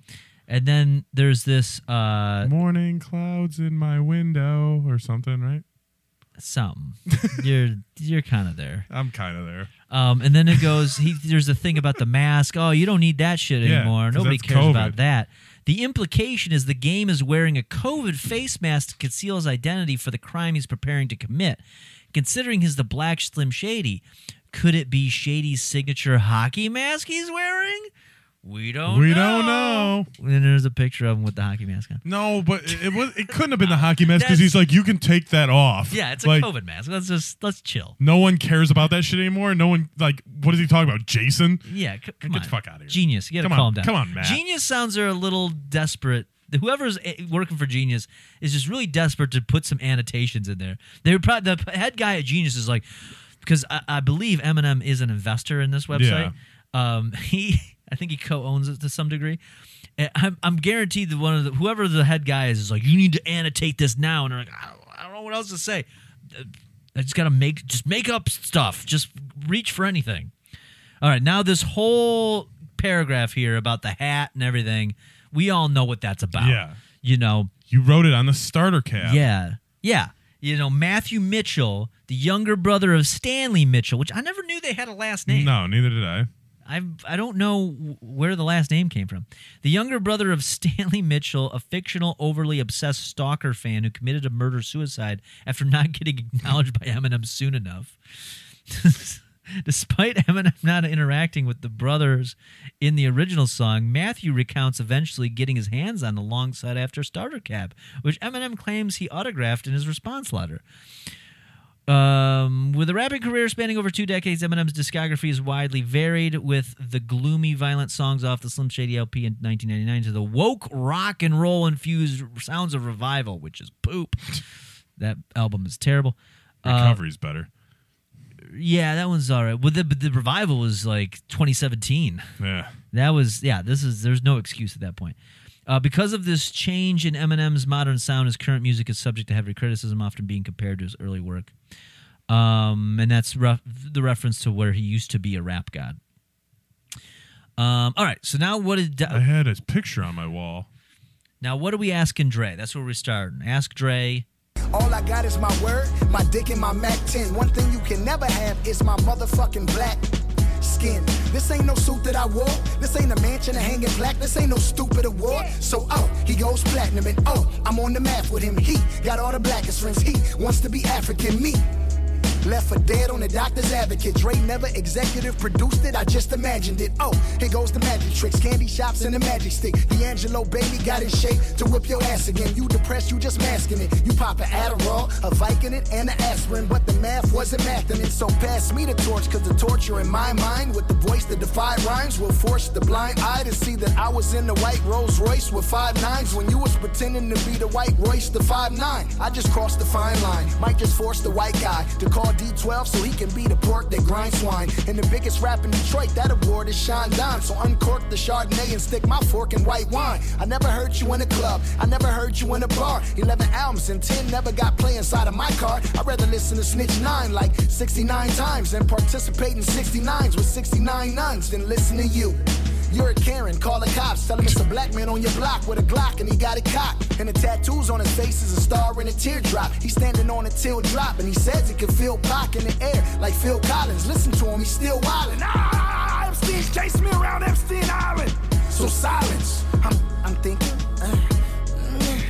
nothing rhymes with orange. So 50, Slim Shady, please stand up. Shoot the fade with me. I love to put these hands up. I could 40 Glock you unarmed. Drop the world on your head with one arm. This Slim and Haley's with me, and she's unharmed for now. Dad, I'm really scared. These is the deepest secrets I keep, and I be on defense, cause G's ain't supposed to fold up. With all the facades I hold up, inside of my mind I froze up. I'm cold as COVID, Ebola, the Spanish flu and Corona, the Zika virus, pneumonia is deep inside my persona. On each side of my shoulders is demons chasing Jehovah, the renegade or the soldier, I really gave it to Hova. How I feel, 23 years still ain't penetrating the culture. You are not top 5 in mine, big or pop eyes. No Andre, no Nas, stop telling white lies. Sniff a white line, this the right time. I should night Vanilla Ice, I'm not Mr. Nice Guy. I'm crazy. All right, now there's a lot to unbury there. Now we're getting to by the third verse. Now we're getting deep into the disses. All right, now there's some action here. So there's a lot of shots at a lot of people. Yes. So, you know, ask Dre, all I got is my word, my dick, and my Mac 10. One thing you can have is my black skin. This ain't no suit that I wore, and this ain't a mansion, a hanging plaque. That ain't no stupid word. Okay, so there. Let's start there, okay? So, but there's a lot of deep references because he did pause when he goes... You can never have my motherfucking black skin, right? You pause there. The game's long pause after saying the word black is referenced to Eminem's 2000 song Criminal. Where he pauses if he wants to say the word. Yeah, drink more liquor to fuck you up quicker than you want to fuck me up for saying the word Yeah. Yeah. The game teases the audience with a pause, then completes the rhyme, implying Eminem's race prevents him from being able to say what the game can, just as Eminem can't say the particular race-related word that rhymes with quicker and liquor. I wonder what word that is. Yeah. Well, come on, genius. Just say it. Yeah. Just say it. You want to say it. Just say it. The game clarifies that his black skin is not a suit that can be taken on and off, a common way of describing why it's insulting for white people to dress up as members of marginalized culture. Oh, now he's even... Were you saying he's Eminem's culturally appropriating? I didn't know we were getting woke here. I thought Eminem was woke now. He kind of is. I don't know what's going on. I'm so confused by all of this. However, the imagery of a black suit evokes the signature garment Eminem is worn for visuals representing the showman side of his personality for the Eminem Show, Encore, and Music to be Murdered By. Eminem has numerous mansions, plaques, and awards, but he will never be able to buy or be given blackness. The subtext is that his wealth and acclaim is heaped on him by a white supremacist society. That's a lot to dissect out of three lines. All right. So that he's part of the KKK because apparently he's a white rapper. That's what they're saying. Or only KKK members like support him. Well, it's a white supremacist. The whole society is white supremacist. That's the system. The whole system's fucked. Apparently. So that's three lines. Okay. We have more. But I will say though, again, I'm going to fast forward a little bit though because this has to be pointed out. That is a really good reference, though, that first line where the pause and the thing and all that. But it's funny, he does all these really deep references and throwbacks. Very deep. But then has the line. I'm going to skip ahead just a little bit. We'll go back up to the top here. But he has the line here, I believe. Rhyming with orange? No. Ugh. It was... 11 albums and 10 never got played inside my car. Are you sure about that? You're saying that you didn't listen to 10 of albums of his at all. But you're really digging deep. The one I do agree with, though, is if we weren't from Detroit, yeah, like if we lived somewhere else, we would never hear Eminem in the club or in the bar. Because he doesn't have bar club hits. Like, you can't dance to him. There's that one with Nate Dogg from the Curtain Call from like 2004. That's everywhere. To this day, that's played. That's the only exception, though. That's one song. You might be right. You might because they're not going to play like My Name Is or Real Slim Shady or any of his fucking hits. Yeah. Without Me. Yeah, maybe you're right. Yeah, I think that's just that Lose It. The one. That's the one. 8 Mile. I'm trying to think. Lose Yourself, maybe, but it's still girls don't dance to that. No, but the shake that ass. Oh no. Well, he's featured on a lot. There was like Shake That with Akon. He was on. That's a club hit. There's I guess as far as his songs in particular, you're not but even the one with Nate Dogg, I don't think it was as popular outside of the Detroit area. That I don't know. That's a good. That would be my guess. All right. So there's more here. So he goes. It's like Nas. Nas doesn't get fucking. Nobody plays Nas in clubs. Yeah. Yeah. I guess you're right. But yeah. So he goes. He goes platinum and always on the math with him. He's got all the blackest friends. He wants to be African. Me, Left 4 Dead on the Doctor's Advocate. Now, wasn't Doctor's Advocate? That's his second album. So Left 4 Dead on the Doctor's Advocate. Dre never executive produced it. I just imagined it. Oh, here goes the magic tricks, candy shops, and magic stick. So this is probably, this goes deep into what we were talking about earlier. Yeah, so when his second album came out, I'm guessing that was around the time when Magic Stick and 50's second album came out. Yeah. So the flow of this is an obvious reference to the there goes gravity passage from Eminem's signature 2002, Lose Yourself. The first verse of Lose Yourself is the come up a B rap. We know what that is. The game used it here to talk mockingly about Eminem's come up in real life. But, I mean, I got to say, though, as far as writing, this is very well written. Right. This is a very well written song. What, the genius or the song? Or both? The song. The way he's writing this and the themes and the references, it's very well done. The references are deep, man. They're fucking deep. But it honestly, I feel it takes away from any of the insults or the diss part of it. You know what I'm saying? Like, it's so obvious you're a fan seeking attention to an extent. To an extent. That's what it comes across as. Right. If this was anyone else, if MGK did this, it'd be like, oh, MGK's just a big fan. He just wants a shout out. He wants a shout out. So let's see. The Game was signed to Dre's Aftermath in 2003, like you said, where he was attached to G-Unit. While Eminem has always used a white trash image, he was and usually seen surrounded by black rappers rather than white people. The Game is suggesting this is a racist attempt to claim legitimacy in the black culture. To continue, Doctor's Advocate. First of all, I don't know. I don't like that Genius is attributing some of this stuff to, like, saying that he's racist. I think he's just pointing out that maybe he's a culture vulture, like he's kind of riding a culture wave that maybe he's not exactly like in. But I don't like the way Genius is already being like, no, it's racist and white supremacist.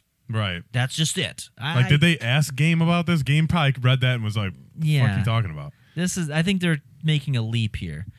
See, Doctor's Advocate, the Game's second album, was recorded after he left Aftermath following a beef with G-Unit and Dre, in part due to feeling underrated compared to 50 Cent, who wrote the two songs Name Drop Here, Candy Shop, Magic Stick, often criticized for being basically identical dick innuendo club songs.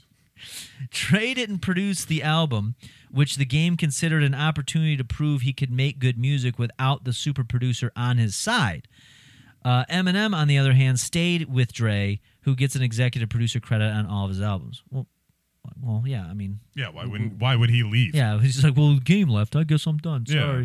I know you put me on the charts and make a bunch of hits, but I got to go with Game on this one. Yeah, and I have 50 underneath me. Like, fuck out of here.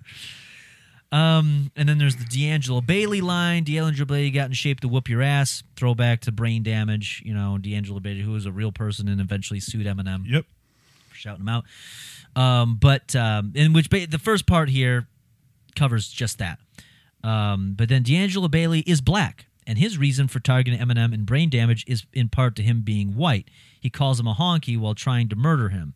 The Game is analogizing himself to Bailey. It's the revenge of the black bully. Okay, I'll take that. That's kind of what I got from it, because he said D'Angelo Bailey beefed up. I mean, Game's not a small dude, so. Yeah.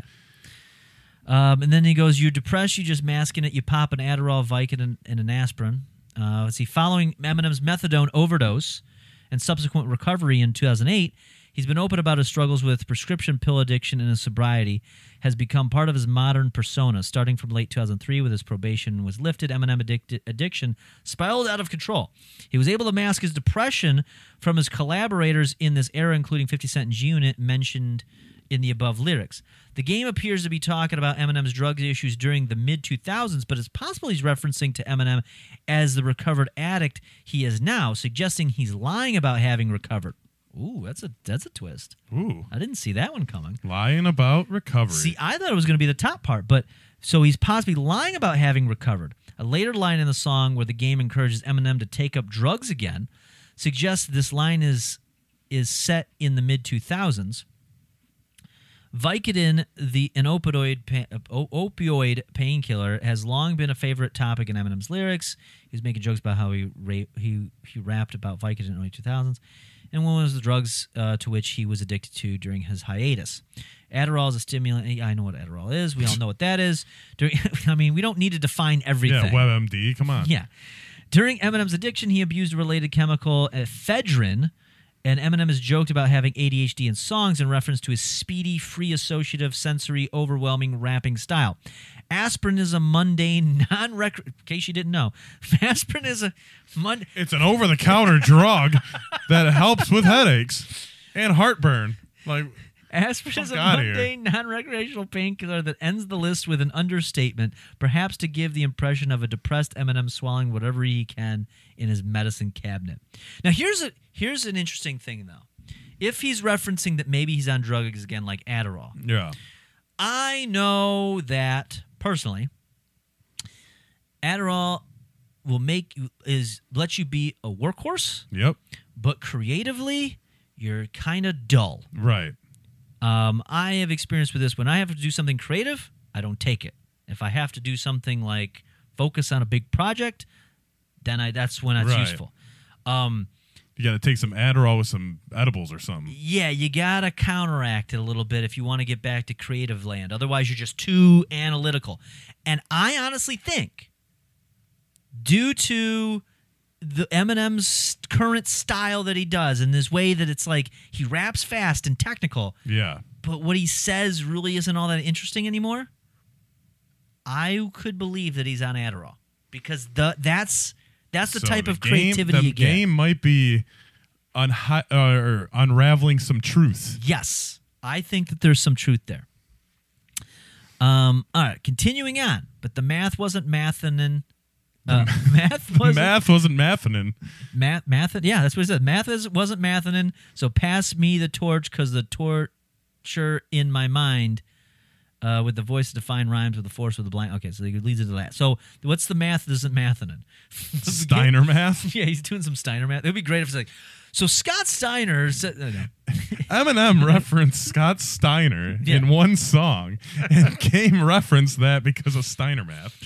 See, the Game says this to claim that he reaffirmed Aftermath's dominance in the rap industry at a time when Eminem was starting to lose steam, according to him. Here, Game is using a play on words using the term math. He was originally signed to Dr. Dre's label Aftermath. These days, when someone says the math ain't math, that could be true because Game came around in like 2005. He did, and Eminem came out with like Encore, and I remember it was like kind of a dud. That was poop. That was his fourth album at the time. So at that time when that dropped, that was by far the worst album that he had dropped. Oh yeah, it was. That one was so disappointing, and then. And then Revival, I would put up there as well as poop.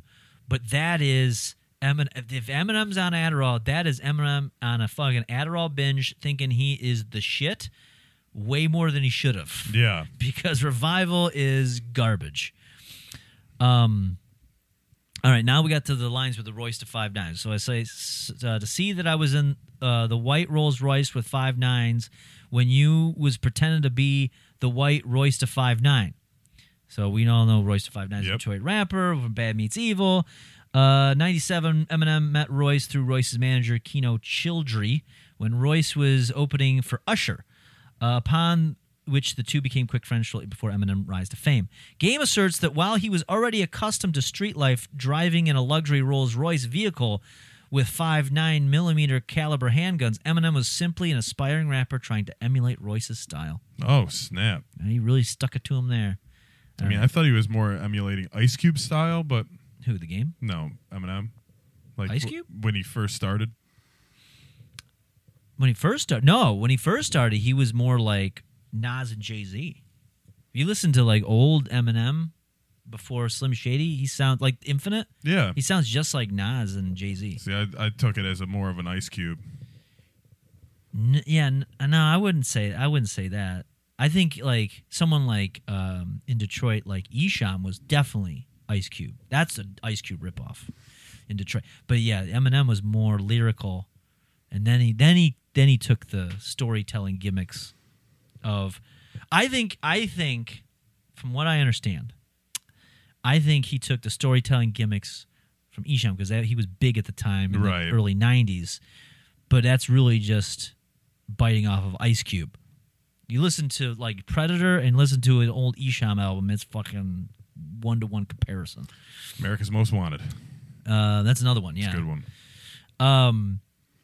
But I just crossed a fine line, possibly a reference to the song Fine Line where Eminem reminisced about the past and apologized for some people are hurt. See, I'm not even familiar with that song. That must be a new song. I mean, he's referencing newer songs. The Game is not selling me that he hates this man. He does hate him. He hates him so much that he's got to keep his enemies very close by listening to all their stuff. There's so much more to go. There's like... Okay, there's only one other verse after that. It's much shorter than this one, but we still finished this one. Yeah, this was a long verse. We've been going for a while now. And the biggest rapper in Detroit, that awards goes to Sean Don. So, okay. Is that Big Sean? Big Sean, yeah. So uncork the Chardonnay, stick my fork in white wine. While Eminem is achieved. So we know, yeah, he's just basically saying that Big Sean's a bigger rapper in Detroit. Which is arguable right now. Right now is arguable. Like the younger generation probably thinks so. Yeah, he's much more relatable and so on. But I'm kind of skimming through some of this because I've realized we've got to fucking trim down some of Genius's notes here. Further, Eminem, a Caucasian rapper known for his maudlin... He's Caucasian? Yeah. I would have never knew. Yeah. Maudlin confessional lyrics and high-pitched voice is a discography that could be uncharitable, considered a white wine. Moreover, stick a fork in it is a figure of speech referring to something that is finished. So I think that's...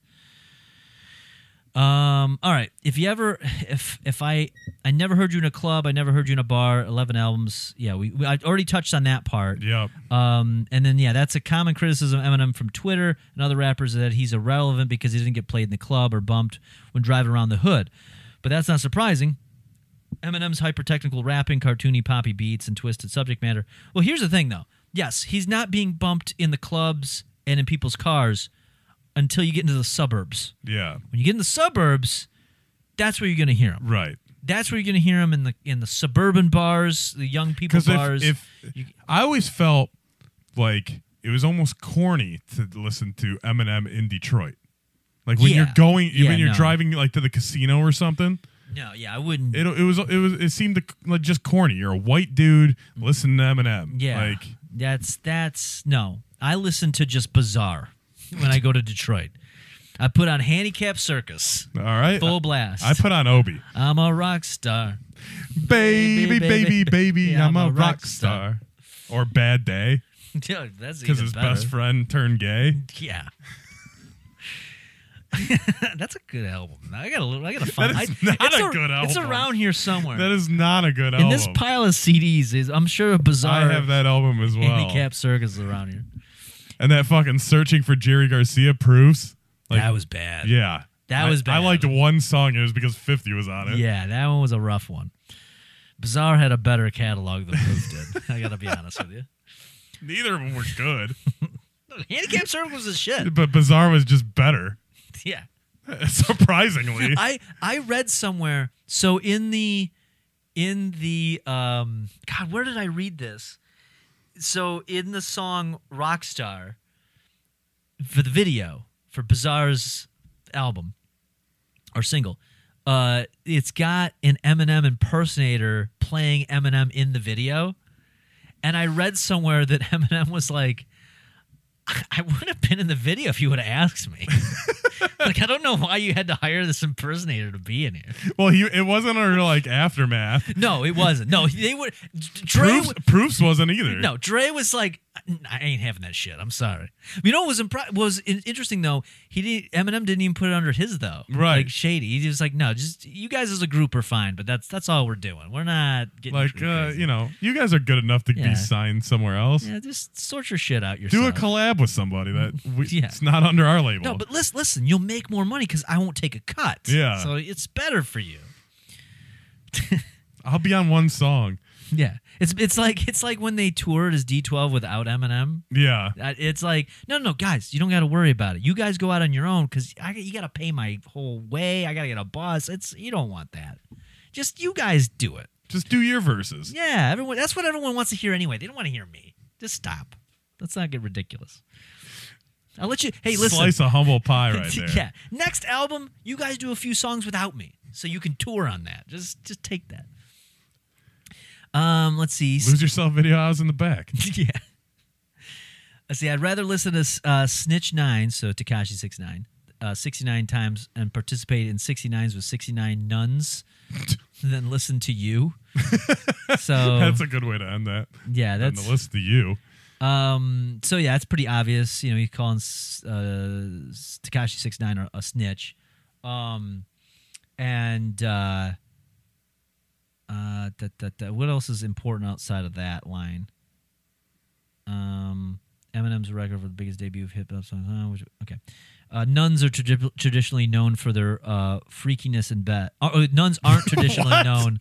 Sorry. For their freakiness in bed? Yeah, nuns are not traditionally known for their freakiness in bed, but it must be said. Nuns are known for their freakiness in bed. But it must fucking nun man. Yeah. But it must be said that having mutual oral sex with 69 virgins doesn't sound like that much of a punishment. That's good one, genius. Good one. He's standing. Okay, so you're a Karen. Call the cops. Tell him it's a black man on your block with a Glock. He got it cocked. I thought he said he's got a cock, and I was like, well, doesn't every guy? No, he's got it. Yeah. So I got a cock, and you don't, man. So here's a 3-paragraph breakdown on that line from Genius. We're gonna skip the first one because it's just the definition of a Karen. Which, by if you listen to our Karen softball episode, yeah, softball Karen's episode, yeah, you get a definition. And then block glock cock is possibly a reference to Eminem's Stuff to Never Rhyme Instagram video. That is true. I do remember seeing this on Instagram. So it was this little thing that they were doing because Eminem was filming something on his Instagram. Yeah. And it was like they were just making jokes. Him and Royce da 5'9 were being like, "Hey, listen, you can never rap about this in a song." And so he goes, Royce says, "Yeah, you cannot hit the block at all. By any means. With a Glock, you cannot hit the block. You cannot be on the block with the Glock and make it cock. You can't do it. No, it's too much. It's too much. No block, Glock, cock, no more of that." But that's what I mean. Like, he's going to their social media posts and like, all right, that's good. I'm going to put that in. I'm not going to make it rhyme, too. Maybe it's just coincidence, or maybe somebody told him about it. Maybe he's not the one that's a Stan. I think he's a Stan. Maybe, like... But here's the thing. He's a Stan, because as the skits in the middle of the song are implying, he's going to go kidnap him, right? No. You didn't get that implication? Nope. Okay. He just killed Matthew. Oh, all right. Well, I was way off. All right, there's more. Jesus Christ. He's standing on a teal drop and says he can feel Pac in the air like Phil Collins. Listening to him, he's still wilding. In the air, like Phil Collins reference, Phil Collins in the air tonight. And he can feel Pac. Yeah, the same song was referenced to Eminem and Stan, in which Game is pastiching here. Pastiching, mustaching. Yeah, Stan quotes the debunked urban legend of the song about Phil Collins seeing a man watch a man drowning. Tupac was known for his gangster persona, in case you didn't know. I didn't know. Virtuistic rapping and fitting in with the musical urban legend theme, the rumors that he faked his own death. Eminem has jokingly suggested Tupac just moved to Cuba to get out of the rap game. He's standing on a teal drop means he's standing on a teal drop-top car. All right. Then there's this line, Epstein chasing me around Epstein Island. Jeffrey Epstein, the financier. I mean, it goes on. Jesus Christ. Come on, genius. This is getting a little... All right, so he's just basically saying Eminem probably found on Epstein's Island. That's like some of this shit, like, you should be like, all right, go look it up yourself. If you're really that up, like, if you want to really deep dive into what Epstein Island is, fucking go... You don't need to put it on Genius for everyone, though. Like, they could go find it. Just be like, here's a source of what Epstein's Island is. And put the Wikipedia article. That's just a link. Just do that. Here's the thing about nothing rhymes with orange. We all know that Eminem rhymes stuff with orange. He did it in an Anderson Cooper interview. So, okay, that's good enough. So it goes, so Ficky, Slim Shady, please stand up. Shoot the fade with me. I'd love to put these hands up. The Game is pleading for Eminem to stand up and fight him, because he'd love to put his hands on him, hence the term shoot the fade with me. Drop the world on your head with one arm. Is that Lil Wayne? I think it's drop the world with Lil Wayne.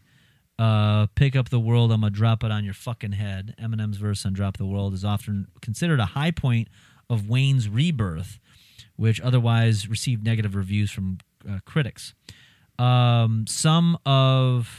Some have even made the hyperbolic statement that Eminem's verse is the only good thing on the whole album. A guest rapper grossly upstaging another rapper on their own song is known as renegading, after Eminem's own upstaging of Jay-Z on their collaboration Renegade, which foreshadows the renegade lines later in the verse. Right.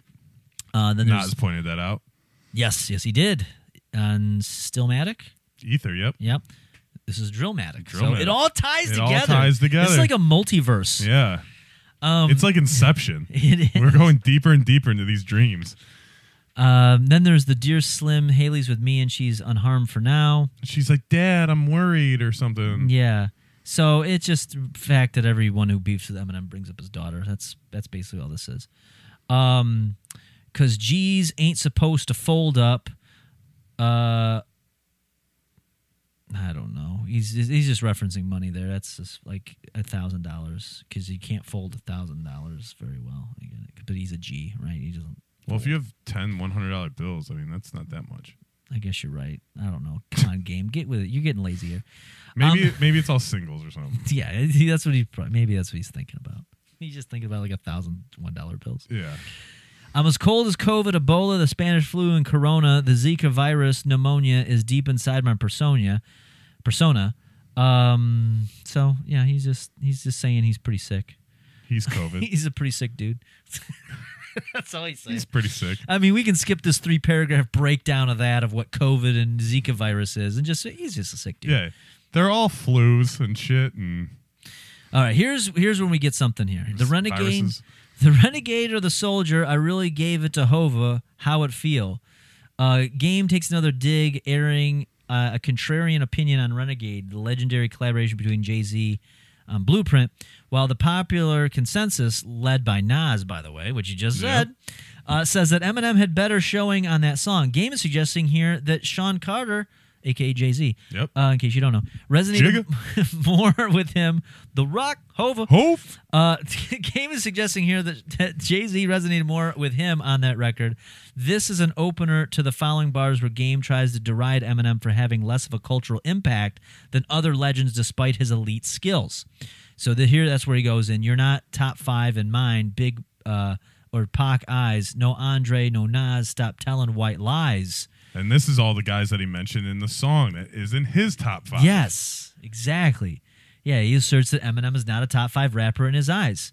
Now, here's the thing. There was a little bit of, I don't know if you caught this a while back.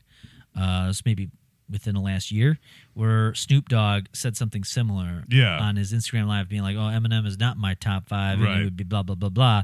And then Eminem was kind of hurt by that. He responds in a song off of one of his recent albums, and then now they patch it up, and they made a song together, and they're fine. Maybe now he's in the top 5. He might be. Because Snoop just wanted a song. Not everybody needs to be in your top 5.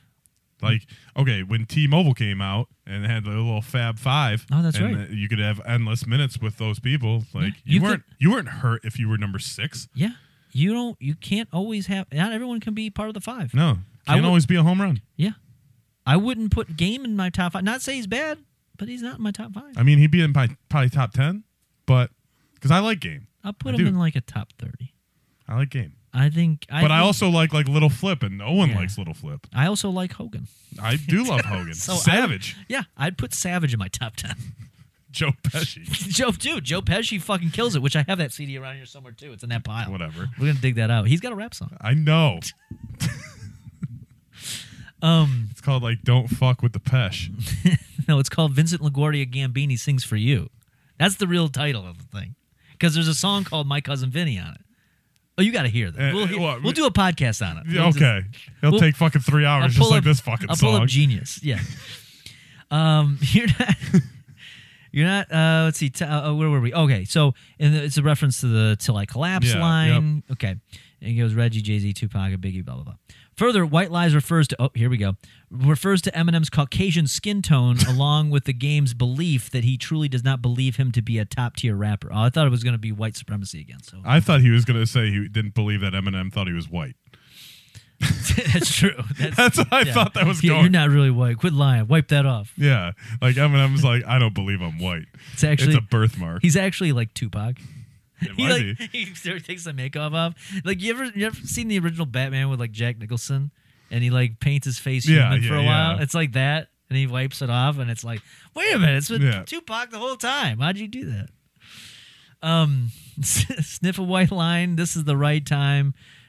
Just basically tell him, hey, why don't you take some drugs?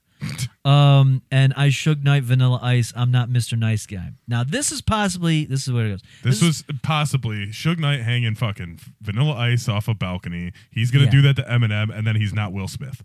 Bam. I'll scroll through these 4 paragraphs that Genius gave me, and I think that pretty much sums it up. And it also references to Mr. Nice Guy. That's what I said. It's a reference to Will Smith's Mr. Nice Guy, a song made in response to Smith getting dissed by Eminem. Yeah, that's what I said. Wow. He's not Will Smith. They even included that, though. That's my point. That was... Dude, all right. Dissed by Eminem. I wrote the Genius, but I wrote long paragraphs, and I just wanted to give you the cliff notes. Let's see. And then, okay, so now we're back. Now we've caught up with everything in verse 3. All right. Verse 4 is a little... How many more verses do we have? There's only 4 verses. Okay, then it's done. We got one more of these. This is going long. Yeah. Well, this is a long song. 10 minutes. Genius breaks it down. A little too much. Genius really cuts it to the core. All right, let's pick up where we left off now. I'm crazy.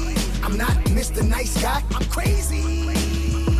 I don't like the way he's saying crazy. Way to fucking go. All right, let's break that part down because this is all one thing. I don't like how he's saying crazy there.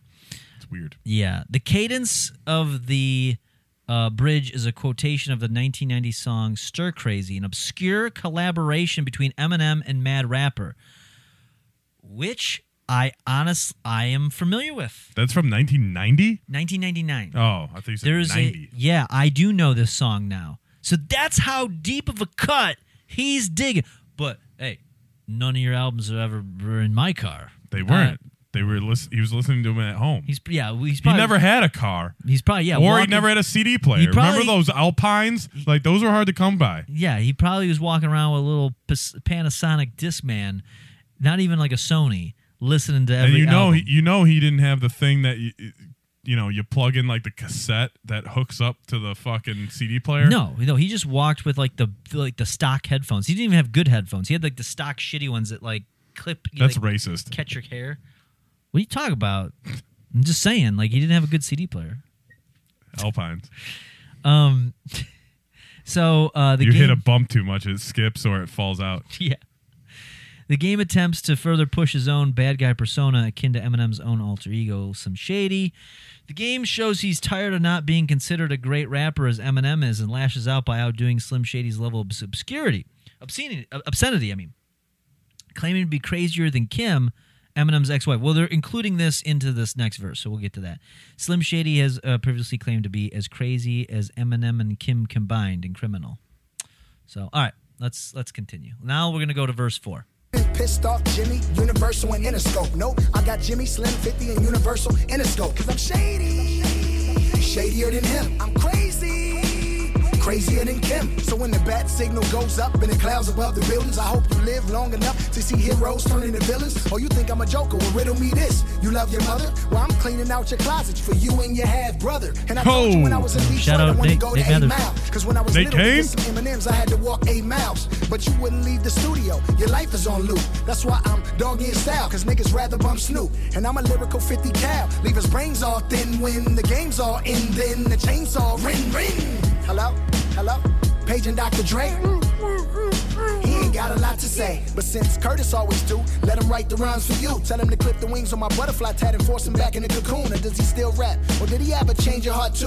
The chick on the show wasn't picking me and Mariah wasn't picking you. So the can't slam and if it jammed, then I unjam it. And wipe down my stripper pole with the head grease from your bandana. You wish you was Santana or Cam in them 10 J's. Do rag for 10 years and never had one wave. And I was that runaway slave that they buried in that one grave. And some say he would be back to hunt Slim Shady one day. Now I'm here, hope you're ready. This is not mom's spaghetti. This your dad was 22 when he ate Lil Debbie. He takes the cake, cause she was only 15. So how can one not sympathize with her having you as a teen? She had to lose herself in a moment, give up her dreams, just to see her son out here looking like a wigger in jeans.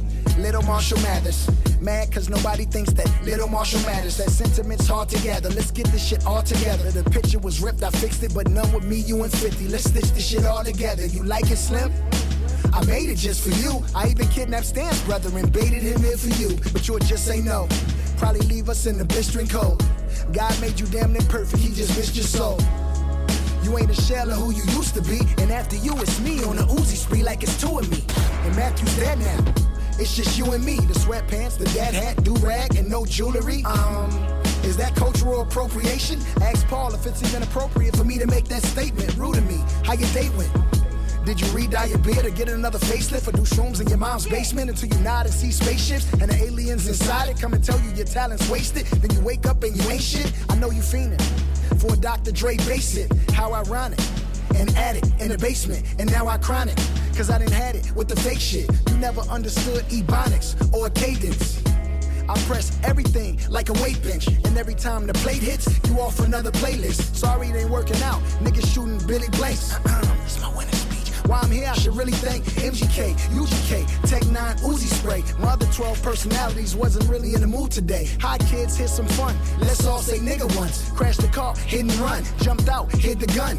Your fans want a rap guy, well fuck it. I'ma give him one. I came to put Slim in the box, but he already living one. Okay, so then there's a lot of stuff. There's a lot here, and then there's just a little outro at the end. So we're at the tail end here almost. So let's see what Genius has to say. What does Genius got to say? There's a lot to unpack, as the intellectuals say. So when the bad signal goes up to the clouds above the buildings, I hope you live long enough to see the heroes turn into villains. Oh, you think I'm a joker? Well, without me. This. Yep, it's without me. You got it. Got it. That's like a Jeopardy question. What is without me?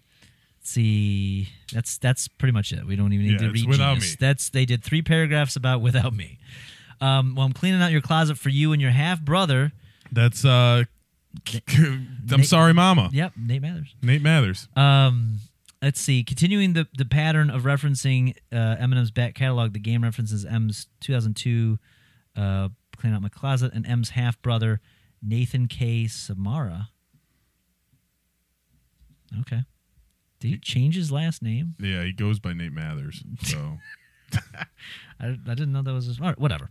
I mean, I would change my last name if my brother was. That is true. You know, I mean, you're not gonna be like Samara, Nate Samara. Like, no, I'm gonna be Nate Mathers. Yeah, no, I get you. Just see. Like a Nashmi now. Yes, that's why I'm doggy in style, because people rather bump Snoop. I'll reference the doggy style. Okay. Yep. Leave his brain all thin. Wind and games all end in the chainsaw. This is a reference to Eminem's "Kill You." I mean, even the rap style here is very similar to that. See, hello, Paige and Dr. Dre. He ain't got a lot to say. In the background of this line, the sound of Dre trying to call for help behind a gag can be heard. As Game concludes, he ain't got a lot to say. This is a reference to Criminal. Yep. Confused as to why Dre is alive in this line when he got killed at the start of verse 2. If you listen to Marshall Mathers LP in running order, Dre is dead in The Real Slim Shady in the first half of the album, then is held hostage and gets shot in Criminal on the closing track. This makes sense if you know Criminal was written before The Real Slim Shady, but it's still amusing detail for the Game to make fun of. He ain't got a lot to say.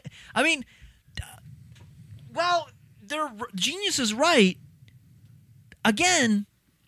This doesn't sound like a diss. Like he's giving Eminem criticisms, but this is. I mean, I didn't even. They're not gonna say Game criticizes Eminem in a song. Yeah, but it's a diss.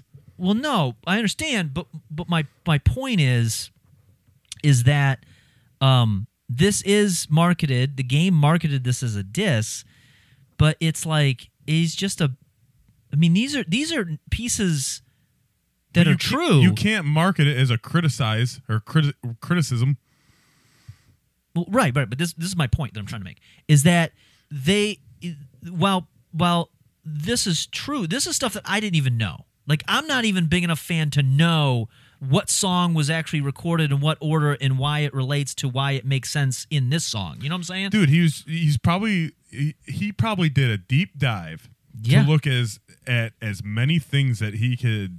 Bring up about Eminem as possible. Yeah, well, maybe. I mean, that's what I think. I think this is a lot of this next part here. But since Curtis always do, let him write the rhymes for you. Meaning he's got a lot to say. Suggestion that 50 Cent should be ghostwriting for Eminem is audacious. A bit of dirt that came out of The Game and 50's beef with it. 50's claimed that he ghostwrote significant amount of The Game's documentary, to which The Game responded by claiming he ghostwrote significant amounts of Get Rich or Die Trying. No, I ghostwrote it for you. Yeah. No, I ghostwrote it for you. The Game was undone by bad timing here. This would have been a stronger, less revealing insult had 50 Cent's reference track for The Game's Higher not leaked the exact day The Game dropped The Black Slim Shady. Oh! Wait a minute. Wait, what? The Game was undone by bad timing here. This would have been a stronger, less revealing insult had 50 Cent's reference track for The Game's Higher. So the 50 Cent's demo for The Game's song Higher surfaces from recently rediscovered hard drive. So a reference track. So what'll happen sometimes is other rappers will perform or will write songs. So what they'll do is they'll rap the song and lay down a reference track, and the other rapper will come on and basically do karaoke over it. So what's being said here is before this song Black Slim Shady dropped, there was a reference track of 50 Cent rapping the song Higher for The Game to re-record over. Gotcha. So The Game saying that, making the claim in the past that, you know, he ghostwrote for 50 Cent. It doesn't help him in this case. Well, I know. Now, I'm sure that they traded shit when they worked together. He said, it's not uncommon. I know there was Higher, and there was one other one that 50 claimed that was supposed to go on his next album that he gave The Game. Yeah, and so that would make sense. So. And it happens a lot where someone will be like, hey, you know what? I wrote this song, but I don't want it. You take it, and you just rap over it. It's yours now. That's not uncommon. Let's see. Tell him to clip the wings on my butterfly tat and force him back in the cocoon. Here the Game is using a potential weakness, the fact that he has what some would mockingly call an effeminate tattoo, as a strength by turning it into a punchline and a creative. So he's got a butterfly on his face. Yeah, he had a butterfly on his face, and he covered it up with a star and a giant LA. Cool. All right. That's, you can tell, like, we're reaching to fill some space. Come on, genius. Yeah. Do better. Well, come on. No, I'm kind of disappointed in The Game in that one. I was like, what do you want to talk about, your tattoos all of a sudden? Well, because he was made fun of for it. Oh. Okay. So he just probably referenced it. Oh. Let's see. Now he bunny rabbited him. Gotcha. Now, does he still rap, or did he have a change of heart too? Meaning 50 Cent. The chick on the show wasn't picking me, and Mariah wasn't picking you. So the Who's Cannons. Who's the chick on the show? I'm gonna get to that. Oh, okay. So the Cannons is blam blammin', and if it jam, then I unjam it. So this is a deep cut here. So before he was famous, The Game was a contestant on a dating show called Change of Heart. During his beef with 50 Cent, 50 clowned him for it. His girlfriend on the show dumped him. Eminem is well known for having had some kind of relationship with Mariah Carey, although it's a topic of dispute that actually happened between them.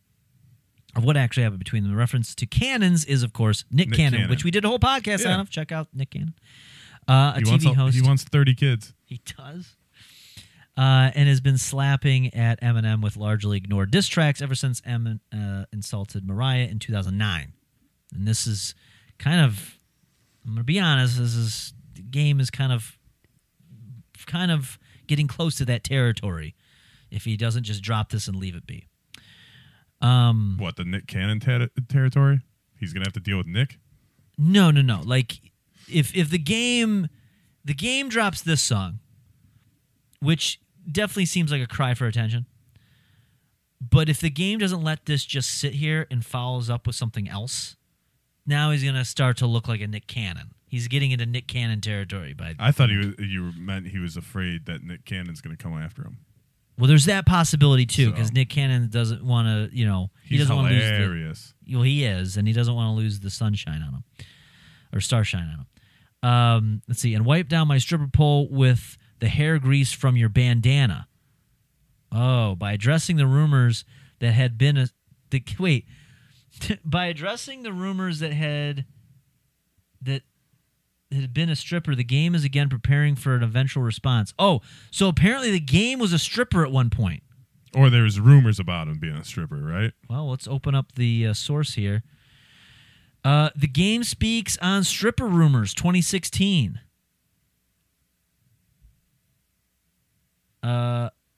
So there's rumors about him. Yeah, there's rumors about him being a stripper.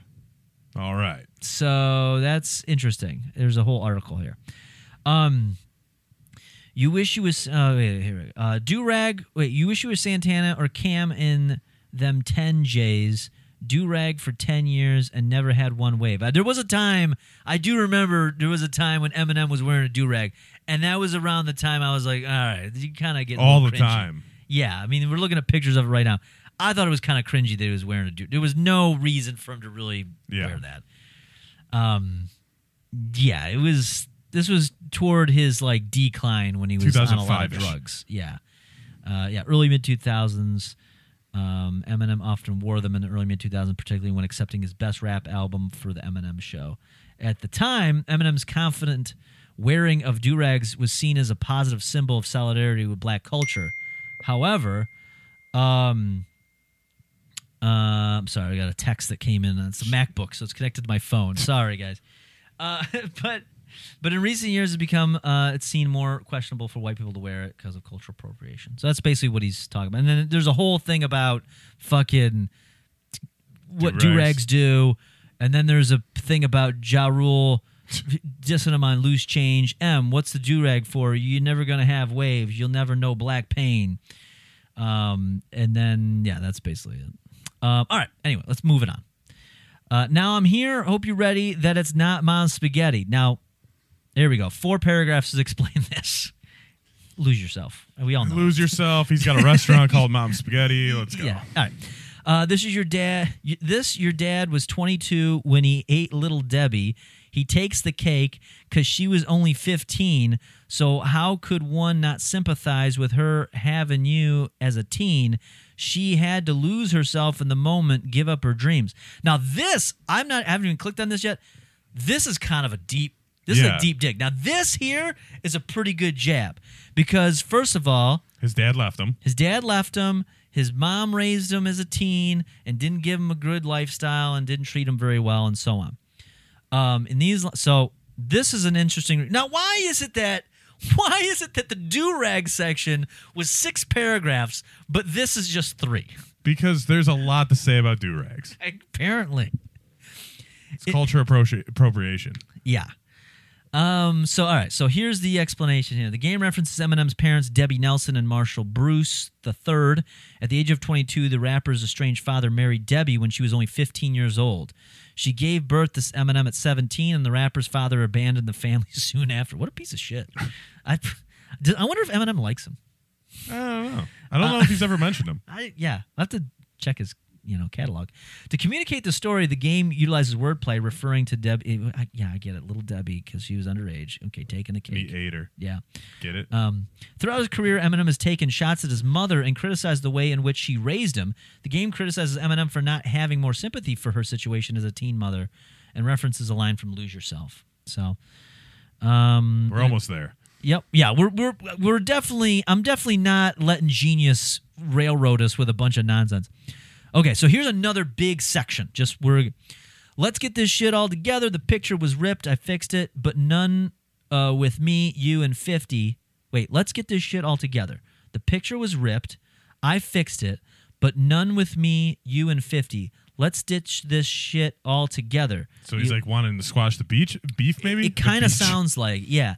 You like it, Slim? I made it just for you. I even kidnapped Stan's brother and baited him here for you. But you would just say no, probably leave us in the blistering cold. God made you damn near perfect. He just missed your soul. So that's what it sounds like. Yeah. Is that he's wanting to, patch things up, oddly enough. This is a weird way to go about it, but... Oh, okay. Another Stan reference here. Right. In the music video for Eminem's Stan is shown making a patched-together photo of himself with Eminem, cutting his picture from a magazine. So that's what he's talking about. He's patching pictures of the game, 50, and Eminem together. The line about the blistering cold is taken from Stan. We know that. So why is the game going out of his way to relate himself to Stan, Eminem's most pathetic... literary creation. His statement is about how he baited Matthew, might suggest he's leaving a deliberately open goal in order to tempt Eminem to insult him for it in a response. While he also is aware Eminem is unlikely to respond and guilt-tripping him for it. Ironically, this is actual Stan behavior. That's what I've been saying the whole time. Yeah, okay. I've been saying this the whole time. I'm glad Genius finally takes my side. So. I'm baiting a fictional character. Yeah. God made you damn near perfect. He just missed your soul. While Eminem emerged around the time of the millennium, he appeared to have everything, impossible talent, blah, blah, blah.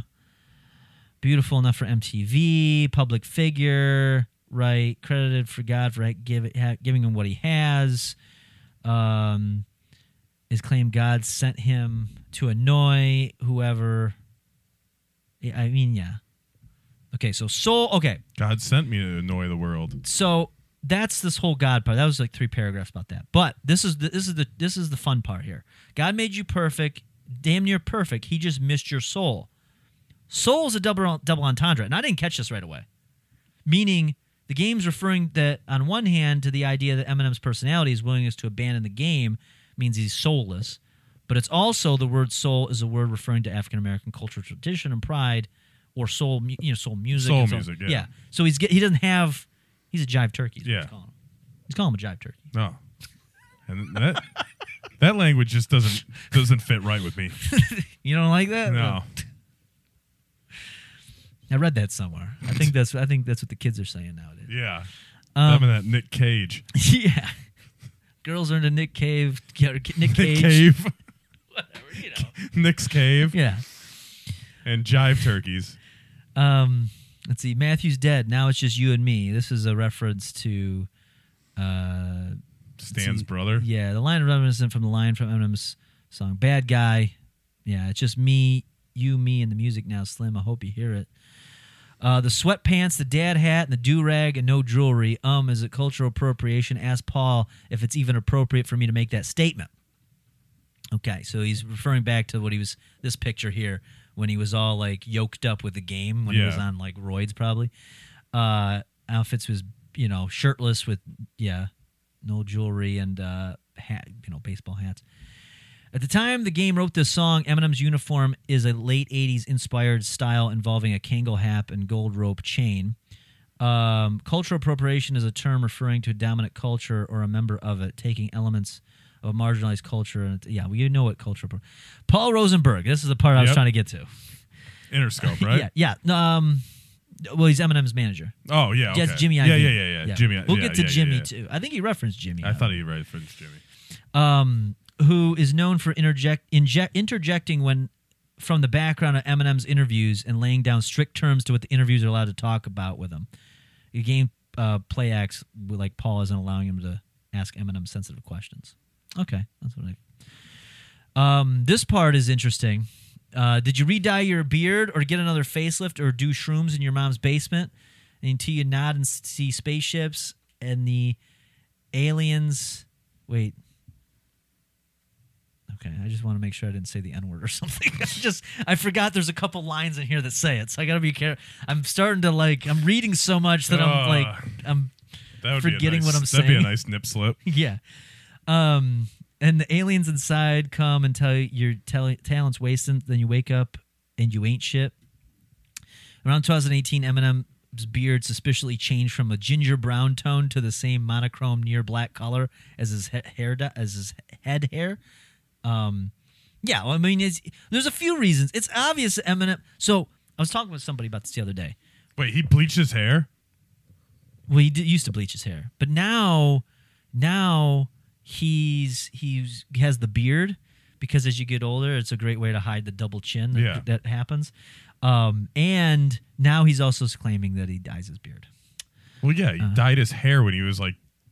No, but he's claiming he's dyed his beard. I know. But he's always dyed his hair, so why would it matter if he fucking dyed his beard? Because he's got a beard now. It doesn't fucking matter. But he always dyed his hair. Yeah, but he's got... That's not... But he doesn't... But he's brunette now. Cool, bro. He always dyed his hair, so what would make you think he wouldn't dye his beard? Jesus. All right, next line. Genius didn't tell me, so I don't know. I don't know the answers if Genius doesn't tell me. It's hard to tell. Think for yourself, man. I can't. I can't think for myself. Genius knows everything. You're like the dudes in South Park now with their mouths open at the Genius Bar. All right. All right. Well, by the way, we're at the last. We're at the home stretch here. There's three sections we got. Jesus. I know you fiended for a Dr. Dre bass hit. How ironic! An addict in a basement, and now I chronic because I done had it with the fake shit. So critics and fans who believe Eminem's later stuff is lower quality often cite the relative absence of Dr. Dre. Actually, I just looked at the credits on his recent album. Dre produced some of that stuff. And Dre did like 2 songs with him on his last album, so I don't know what he's talking about. Anyway, Dre was Eminem's signature producer until Recovery, in which Eminem determined to go out of his comfort zone after becoming dissatisfied with Relapse, began working with a large group of other producers from the Top 40 world. The Game points out the irony that Eminem's going back with his literal drug addiction, which saw him stuck in his basement studio writing songs he hated, to be stuck in his own house by his paralyzing fame, squandering his talents on mediocre beats. This contradicts Eminem's own statements on the matter. He said that while Dre is his favorite person to work with, he likes working with a lot of different producers. Dr. Dre's most direct involvement with producing his music was also on Encore and Relapse, the 2 albums that Eminem believes to be his worst. Well, Encore, for sure. Well, Relapse was good. I liked Relapse. But that's on Eminem. He just wasted the beats, really. He could have made better songs. It's also a play on the word attic. Okay. And I guess. That's a lot for 3 lines. It goes on. Note the drug doctor feel-good imagery with the doctor providing an addict with a hit. A hit being a song. A hit being a drug. Yeah, Dr. Dre's the wordplay of chronic with the chronic 92. All okay. Right. Next line. Yeah. See, I press everything like a weight bench, and every time the plate hits you off another playlist, sorry, it ain't working out. Now, here's the thing. I could already guess this one. Yeah. Spotify playlist. Yeah. He's not on any. Yeah. I'm sure he's on some. But the Game, every time the Game puts out a song, knocks Eminem off. That's what he's saying. Okay. I thought it was a long one. This is professional quality vinyl records are manufactured in a process known as pressing. Anyway, the imagery here gives the impression of the Game getting into shape to fight by putting out new records, but also continues the theme of insulting Eminem's later career output. Ever since Till I Collapse, an album track from 2002, became a gym playlist staple after its revival by a trailer for Call of Duty Modern Warfare 2. All right. Eminem has been known for including weightlifting, tempo, inspirational anthems on all of his albums from Recovery onward, which has left him with a slightly ignominious reputation for making music for gym rats. Okay, this is where I got to be careful. So my other 12 personalities wasn't really in the mood today. There's a reference for D12 because they all had there were 6 people with 2 personalities. So hi kids, here's something funny. Let's all say the N-word once. Crash the car. Let's not. Yeah. Crash the car, hit and run, jumped out, hid the gun. Your fans want a rap god. Well, fuck it. I'm going to give them one. So Eminem's early work under the Slim Shady persona has often loved to boast about he encouraged children to do stupid and hateful things. But the Game, as the Black Slim Shady, can bait Slim's audience into committing the one sin that Slim can never encourage them to do. And that's to... say the word. Well, I like how it's in italics here.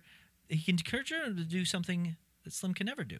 Say the N-word. It's like there's an attitude with it right in here. It's a reference to the old joke that of the N-word pass, a kind of mythical permit. Yeah, we know what that is. I've seen the Chappelle show. We're good. Wasn't that on the Chappelle show? Didn't he talk about that? I'll talk about what? The N-word pass? Or was that a different show? I don't think it was Chappelle. Maybe it was a different thing. Unless it was season 3, and it was like a weird one. Maybe. Whatever. There was the N-word family. Maybe that's what I'm thinking about. Let's see. Referencing Rap God. Okay. I can put Slim in a box, but I already live in one. Well, because the cover Recovery is in a box, and he complained that he was in a box when he was on drugs, and he couldn't leave his house. Okay. Here we go. Here's this little thing at the end. Let's listen to this, and we're done. Shady, don't be shady. Pick that pen up. Don't be lazy. Call up Dre and get that Dre beat. Jump off stage if shit get crazy. Mr. Shady, don't be shady. Pick that pen up. Don't be lazy. Call up Dre and get that Dre beat. Jump off stage if shit get crazy. All right, and that's pretty much it. Yeah. That's a wrap, folks. Just kidding. We're gonna dissect this last one. We're gonna watch. It's like 12 paragraphs. I hope it's just it goes. No, it's just two very short paragraphs too, compared to everything else. Yeah. The Game concludes the song by tauntingly begging Slim to respond to him on a Dre beat, leaving no doubt that getting an answer record is his goal. Jump off stage if shit get crazy may be a metaphor. The idea that Eminem can just duck out of the spotlight if he feels threatened, suggesting that any lack of a response is cowardice. I have a feeling he's going to respond. He'll say something, but like I said, I think he's going to be on like a Fat Joe song, and he'll put a line out on a Fat Joe single. It's game over. Yep. Bitch. That's all he's going to say. What if that's like the only thing he says on the song? He'll be like, hate it or love it, it's game over. That's it. That's all he's gonna say. Like he doesn't even rap. They just get him out at the end. Yeah, that's like it's just one line. They do one of those little skits where they call him up in the studio and on the phone. They're like, hey, yeah. You hear about this Game song? And he's like, hate it or love it, game's over. And that's it. It never says anything else. Well, I think we did. That was quite an episode. That was. We thought this was going to be a quick, easy one, but this was. The Genius has a lot to say. Genius does have a lot to say, and we're two geniuses saying a lot. Yes. And on that note, I'm looking forward to doing this with Macho Man's album. I still want to dissect fucking LFO Summer Girls. We do have to do that, as well as Joe Pesci's album. Yep. Maybe we can all fix it in one.